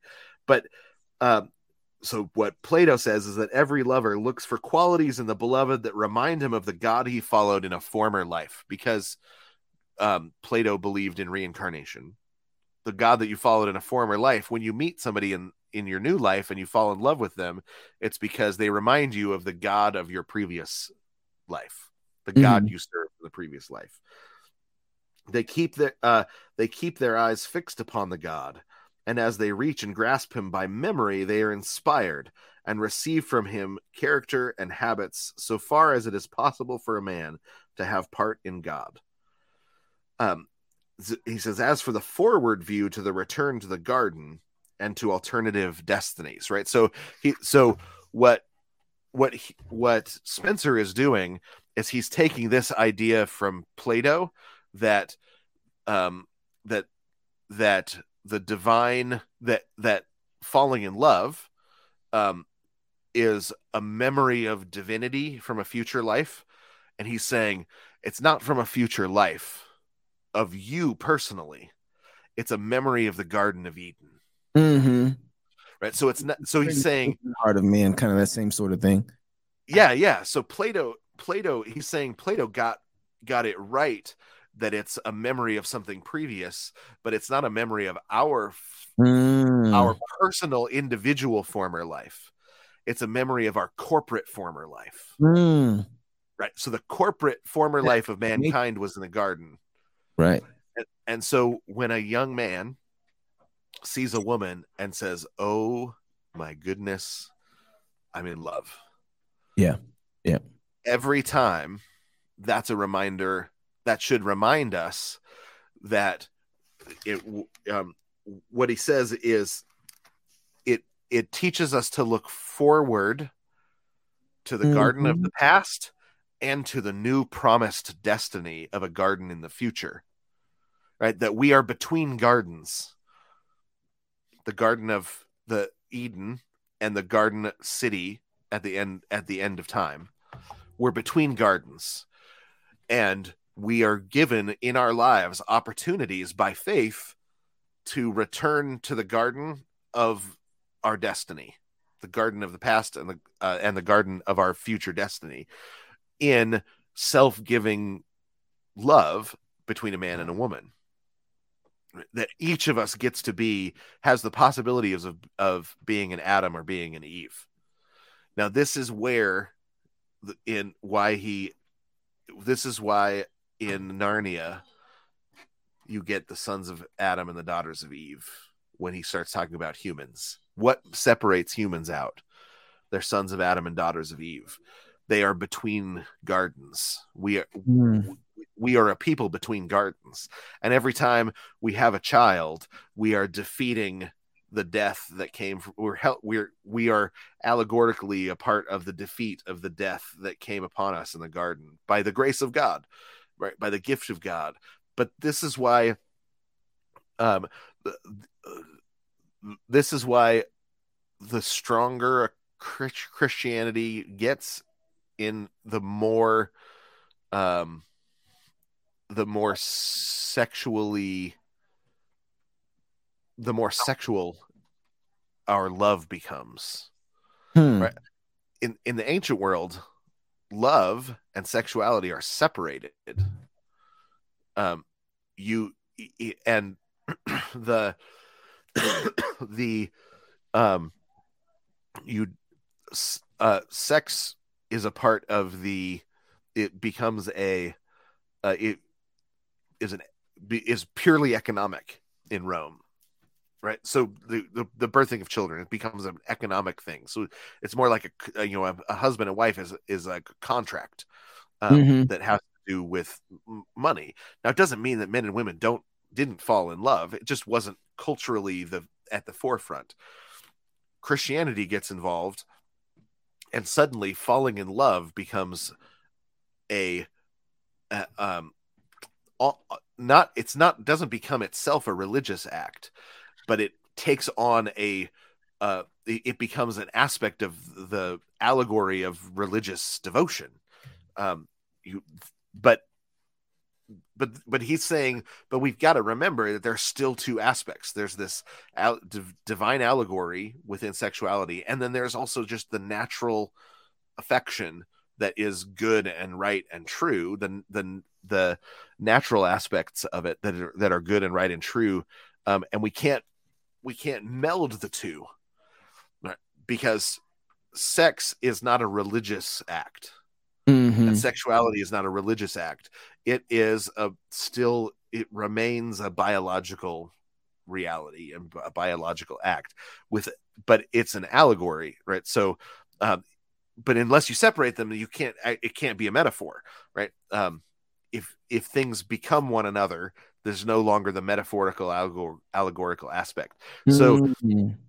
Lewis is trying to show us how deeply the medievals thought and how careful they were about these things um, so that the so that we can restore some of that like we've um, that doesn't even fit in our category. We have no categories for that. we don't have any categories right we we wrestle to even talk about sex and what happens is you know our teenagers have their first crush and our sexual guilt rears its ugly head and we beat the, their first crush out of them dunk, dunk, dunk. it's not real that's not real it's just you know um that's and rather than saying oh spirit it's another aspect of the spiritual awakening. Let me tell you about the um the generative love of god and how you're starting to feel oh Mm. something that god built into you because he loves in such a way that um new things come into existence and he loves that about himself.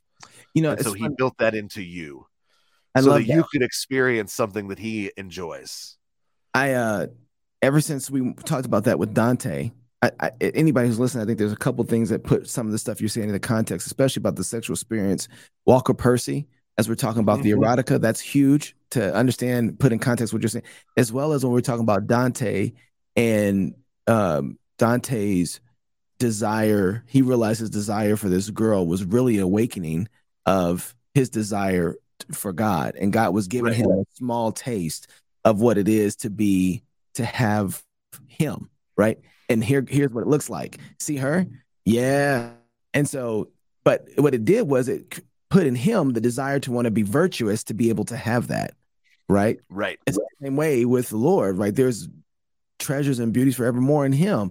Um and so it creates it should create a virtuous person.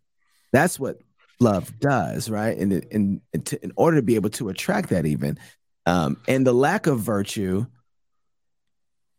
pushes the thing that you desire away from you right? Yeah.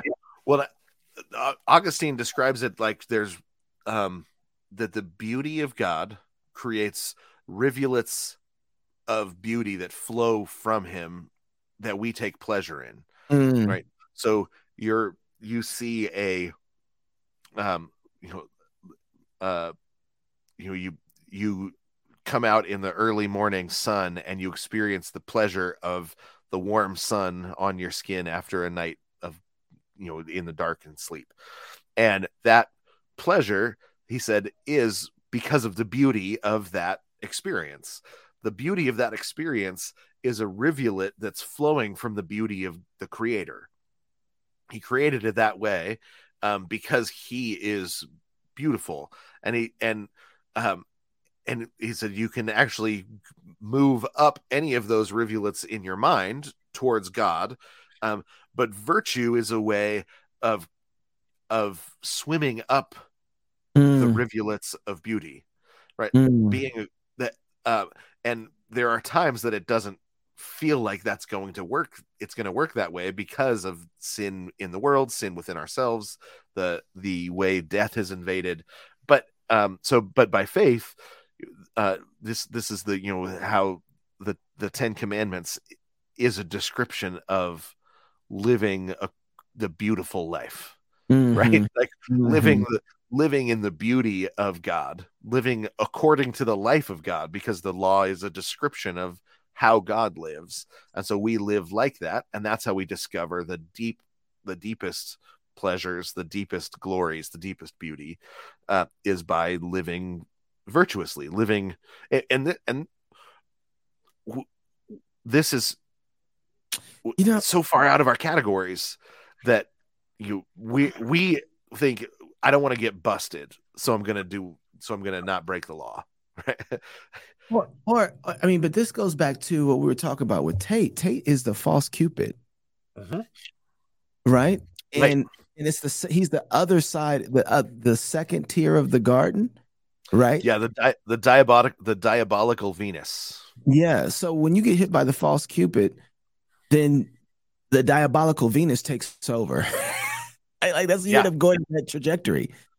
Because you so, think you're going to get out of the physical act of sex from the you you think you think you're going to get something um, that will give you identity, right? But what happens is that hole is so deep that you will empty the entire world trying to fill it before you will ever fill it. Um, you know, so what ha- you leave you leave the sh- a shell of ghostly women behind you that you have sucked dry because you're a vampire, right? You you had um oh, man, and, which and, and you don't porn is you outrageous. Well, he he's got that um because they're just sucking women dry, just and they're never being fulfilled. Right. Well, he describes let me in here. Um, the oh yeah, here it is. So uh he talks he was talking about the the when the garden becomes the bower, the false the false garden. He says the the bower is simply a place of sensuality. It is never oh this is page 46. Okay. Yeah, oh yeah, I have he says it's never shown in the act of love. It presents no action, but only the sensual attractions that lead to action. Um, so you've got the the man and the woman in a per, or the the man and the woman in a perpetual state of being attracted to one another but never consummating. Um, you know, and that's go right, ahead. which is pornography, right? So, um, well, that's what he's talking about. Go, I'll let you finish, and then I'll say. Well, just the destructive nature of uh, of un uh, of feeding lust and not fulfilling it right is that that we that that's actually not that that's not better right that that actually um it it turns these people into ghosts um that because they they they don't even so he's like it's not it's not like you've got something better because you're like oh i lust but i just i'll i just look you know i just keep looking and i never touch right. um says well that actually is it's terrible for your soul um because it, it gives you this ghostly uh, mm. experience of everything else, right? Um, because your it's like your your heart and your mind floats into the garden but never actually eats anything or touches anything and then floats back out and then floats in and floats back out. And you you in some ways you're worse off um, by not ever touching. Yeah. Um, right. you know because because you're dislodged from reality and that because he then he describes the opposite of that, the re-enlargement. Oh man, I found this really incredible. Just to preface what you were saying, though, real quick, as you're looking for that, that he says not that there's anything wrong with art in itself, and this is the part that you were getting with the bower, but the bower is not art to deceive. Art substituted for nature. Right. Right. Yeah. And it's oh snap! Like yeah. that's the deceitfulness of it. It's not. It's putting forth itself as light, as good, as nature, as natural, and it, but it's not. It's deception of that. Yeah, and the um, and so he says that, and then that's why Spenser then describes them in this perpetual, this perpetual attraction but never touching, um, mm. um, that that keeps them from ever actually experiencing anything else in the garden as well. Wow. But he says, but but um, then when he talks about how when things are going right in the in the garden, um, where you at? This is the end of page fifty one. So the, then the Garden of Adonis represents neither a virtue nor a vice nor any state of mind, but a cosmic operation. Yet it's one that concerns us all directly. From the garden we have all come. To it, moreover, we have all returned. For in our erotic experience, we participate in that cosmic operation.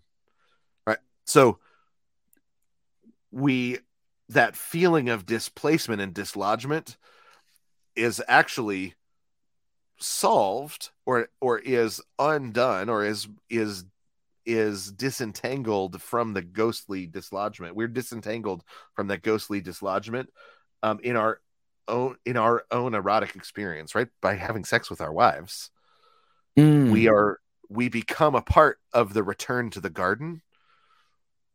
And the co- and but we also become a part of the cosmic operation of the world right? The the world as it's intended to be.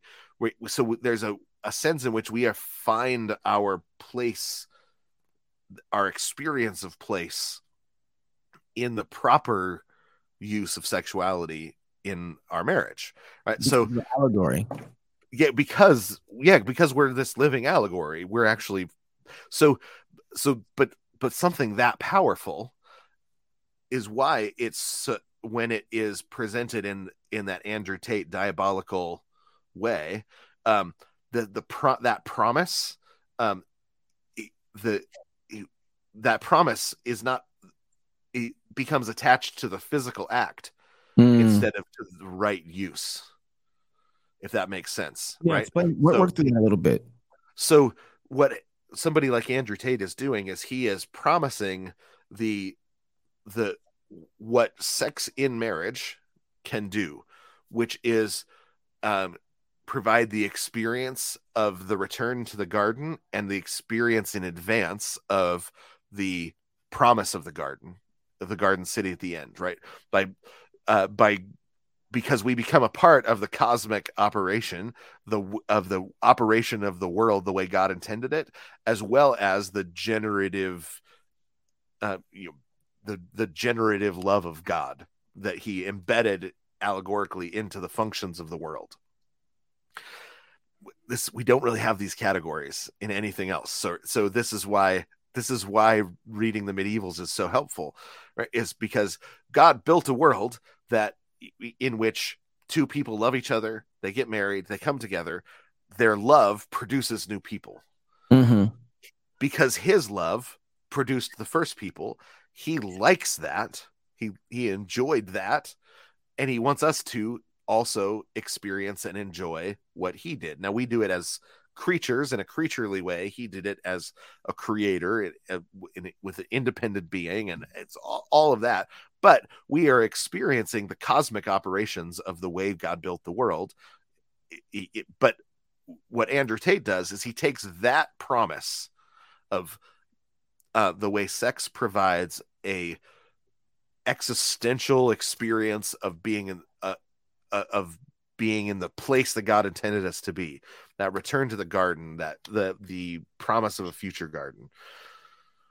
That promise he attaches to the physical act and then provides a mm. way to get to the physical act outside of the covenantal protections outside of the covenantal realities outside of the virtue outside of the the process of wooing that is an important part of it right? He takes all, he separates it all out and says uh, and promises that you're going to get what you get um, from a good sexual relationship with a spouse in marriage from a hookup. Or something else. So isn't that something else. isn't that almost a, the very definition of witchcraft trying to accomplish you mm-hmm. know yeah that's why that's why spenser calls it diabolical mm. right? because it's it, he's it's an attempt to um you know uh it, it's it's demonic right it's an attempt to get hold of the power of god which was the promise that the devil gave mm. right? you'll be like god right so it's it's the it's so di- diabolical is a, the is a purposeful word it's what it's the trying to get what the devil it's trying to accomplish what the devil promised or it's a re-promise of the devil's promise um, it's the the restatement of the devil's promise because you were talking about when you say diabolical, we're still talking about the garden. So it's the devil in the garden comes with this promise of power. Mm. You can be like God. That's what the false garden is promising. Now, most Christians have not we we don't we just back away from all of it. Right? We back away from everything because we are uh we don't have a good answer. We're not we don't have a cosmo we don't have a we don't have a cosmology that can answer any of these questions. And so we say i'm just going to keep my head down and try and do what's right. That's actually not a terrible response um but we're just missing out on a lot of these really wonderful great things um, that can begin within a family and then can grow to well well it's a whole it's society and terrible no it's a terrible response because we don't tell people what to do with their desires anymore. Right. I what i that's but that's the church's pro- fault not an individual person. I, Right, so- I see what you're saying. yeah, the, yeah, the so- is, if I would if I would have known, I would have done it, but I didn't know because you didn't Right, tell me. exactly. Exactly. That's that's what i mean is so but um the the church as a whole and the generations that came before us you know we we haven't been told these things right? We've been um and and and we i mean we didn't even have to burn books we like Mhm. we we we got and we still don't have all of the knowledge that's available that's at our fingertips i mean i mean i just i, I the um i remember reading a, this german philosopher hamann who was opposed to kant back i don't know i read him 15 18 years ago a friend lent me a book and i, I couldn't remember what the book was. I, I kept trying to find it. I was spelling the guy's name wrong. And then somebody this last week sent me an email like hey this argument that you made it reminded me of this thing in hamann. And well that's where i got it but i couldn't remember quite where i got it um because i had got the i had the guy's name wrong and he sent me a link to archive.org where here was the book then I went and looked like, oh, I can't afford it. It's like eight hundred dollars or whatever on Amazon because it's had been out of print, but it's on archive.org for free. All right, and so here I am reading again this German philosopher that I'd been looking for, who was a contemporary of Kant and opposed him. He was a Christian opposing Kant in his day, Mm. saying, here is what Kant is trying to change. That's really important, right? Because Kant is a major is a major um, popularizer of the Enlightenment. You have a Christian in his day saying Kant is getting Kant is going to get rid of these things that are right here that we have if if we follow him. Um, and even Kant was like, "Yeah, this guy's brilliant." So I'm still trying to figure out how to answer his objections in in his day. Um, so, and it's just available for free. It's it's right there. I've been reading it on my on my cell phone. Um, the lack of information is not the problem. We have gone through the information revolution and it's there. Right? Um, the information is all there. We what we have been um, we've got a literacy problem that because of the previous generations didn't teach us to read. They didn't we had an inheritance. They hid it in the attic and they didn't pass it on to us. So now Mm. without now that we know that we can spend our energy going up and getting the inheritance out of the attic and putting it in the front yard and sorting it and talking about it and having a big yard sale and you know and Oh man.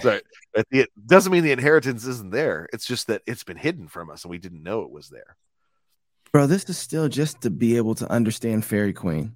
This is crazy. i know yeah but that but you, do you see why i'm i think the Faerie Queene is a key No, I do. More and more.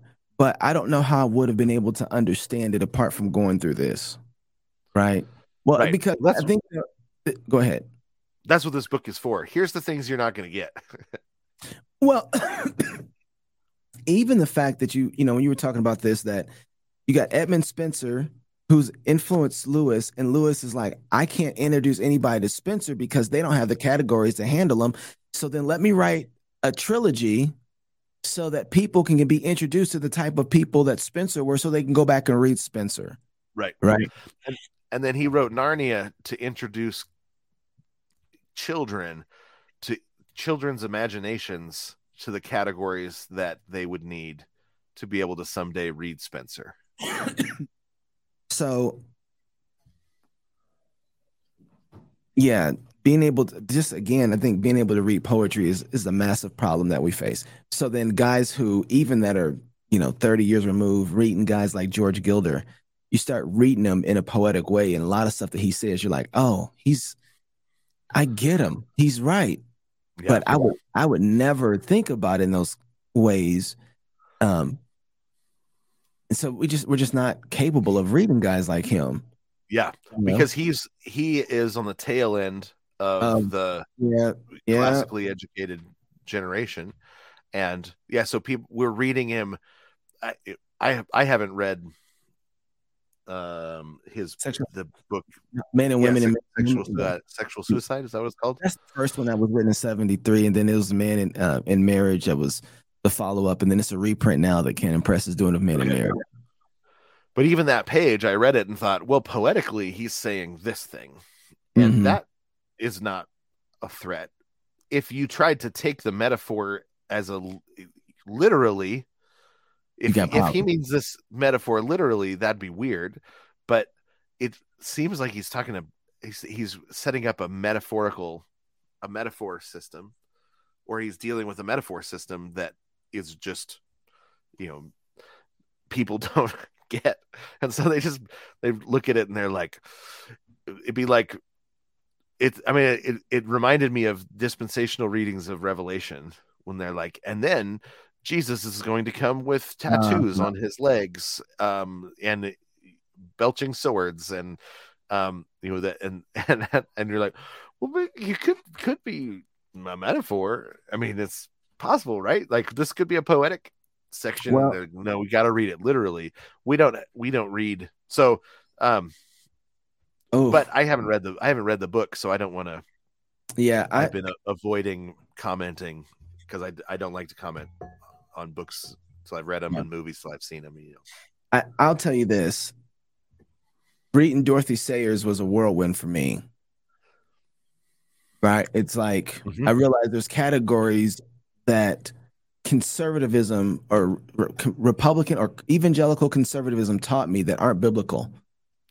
But right. the pendulum has swung so far that I have allowed these categories to be almost like a doctrine that's biblical and they're not. And she's kind of helped me like push against. I think if Dorothy Sayers was in our culture right now, we would consider her a feminist. Right. Right. And yeah. Dante, Even though what she's defending Dante. I mean, she's exactly. defending Dante's view of the world. Well, that's she wrote thing. that in the middle of translating Dante. Which is um am I is a is woman human? Mm-hmm. Are women human? Like, is that women, what it was? And are, are women human? Are women human? Yeah.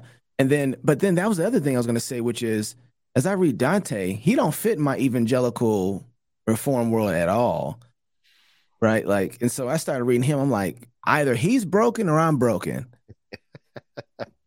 I'm not on that level, so I'm I, gonna. I, yeah, I experienced that a lot. One of the things in here, one of my, I think my favorite quote from this chapter uh, on page Which 50, fi- on page 59. Yeah, yeah. Um, that where it's the part where Lewis is trying to sort out how he uses the that section of Plato. Right? He's like, but he's, but he's a Christian. What's he doing using this section of Plato that um, about reincarnation? He's repurposing um, Plato's use of reincarnation um, to talk about almost like a a, a, you know like a collective unconscious but not a biological collective unconscious he's repurposing this use of platonism um and he he says the, the there's two things that we have to remember he said the first is that the whole school of thought to which spenser belonged felt that in the long run, everything must be reconcilable. There was no belief, however pagan or bizarre it might seem, that could not be accommodated somehow, if only it were rightly understood. That, I think, is is the the Christian humanism that says, okay, people are going to people in peopleish ways. That's interesting the way he phrased that. Rightly understood. That's rightly understood, right? Yeah. So he says, what is so when when Pl- Plato's dealing with reincarnation and he says so he's saying why does why do people fall in love? It's this it's mysterious. It's, i mean even solomon says there's certain things i don't understand. And one of them he says the way of a man with a maid. How is it that young people why is it that this these two people fall in love? It's mysterious it's strange. Plato says there's it, it's a you know he gives this answer that has to do with reincarnation. And rather than say no you're absolutely wrong. That's he says what he says oh you're asking the right question. Mm. but there's a biblical answer um that that is shaped in a similar way but you're you got it backwards or you got it inside out you know? Right. So it's a way of move he moves he move so when somebody comes reading plato um you the and the question comes up oh here's the question instead of saying you know um oh plato's a heathen don't even worry about it he says oh actually we've got a better answer to Plato's proper question than Plato mm. has. Um, uh, Plato was on the right track, um, but he was facing the wrong direction. Let's get let's mm. turn the car around and actually take that track that Plato found himself uh, um, walking down. Even though he walked the wrong direction on the track, um, that doesn't mean that that track doesn't have a good good and proper use. Um, there's no belief, however pagan or bizarre it might seem, that could not be accommodated somehow, if only it were rightly understood. And I think that's um, something that, it, in a weird way, it's um, it it's like the the the right use of felt needs. okay, so then let me push. I, I I'm with you. I'm following you on that, but then let me bring some of our previous conversation into this when it rates when it comes to critical Christian biblical critical theory and Christian nationalism. It's like, there you go, right? Like they are, they're on the right track. They're going like, just like in the same way we want to understand Plato, can we understand these guys in that same way? Well, and that's that's what I'm. I want to become someone who thinks like Lewis in these ways. I'm mm-hmm. not always. A lot of times I'm like, ah, idiots and morons, blah. uh, but that's actually not helpful, um, which is why try, you know I, I've tried to become a person that says, okay, well, where do we agree? Let's start there. Mm-hmm. Mm-hmm. Where do we agree? And let's find that. Let's let's not overreact. Let's find the disagreement. Right. Let's, let's, let's figure out where the disagreement is, and and really, and um, because I I'm I am at a point in my faith where I'm confident that the scriptures do have an answer. Right. Right. I'm not, you know, um, I've been I've been doing this long enough and studying the scriptures long enough that I do think that true Christian uh, you know true a true christian understanding has an answer to every philosophical quandary and question um and so i'm not afraid of anything at the um i haven't come across an objection that um, in a really long time that's even new. right. like, it's just there's refrying old objections over and over again. At this, you know, and at this point, you're just like, man, the the beans are getting dry. Um, that's the same fried heresy.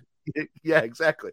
So, um, so because of that, I don't think you have to have you don't have to approach with fear. And I think it's the same, you know, r- this is really important for raising kids when we're ra- and especially when you get to teenagers because when they start to say, "Hey, I got questions." Right? There's a way that we shut down questions that mm. causes them to go to somebody else for the answers. Mm-hmm. Um, mm-hmm. or when if we respond um you know that I was one of my children, I won't say which one, we were um, at the we were getting gas and we we we uh, went in to grab some caffeinated beverages at the gas station and we were coming out and two girls his age that were twins that were very cute walked past and he turned he waited he he noticed them. They walked past and he didn't look and then he turned and looked right? Gave the second look um, of dang those are cute girls um, and twins even. And um, the and I, and had that moment of how do I address how do I help him? Right? Because there's a way of coming down on him that says hey I'm assuming you are lusting right now whack whack whack right, right. um which may be the case, maybe not, may, maybe not the case, right? I don't know. I, I don't know. I can't read his heart.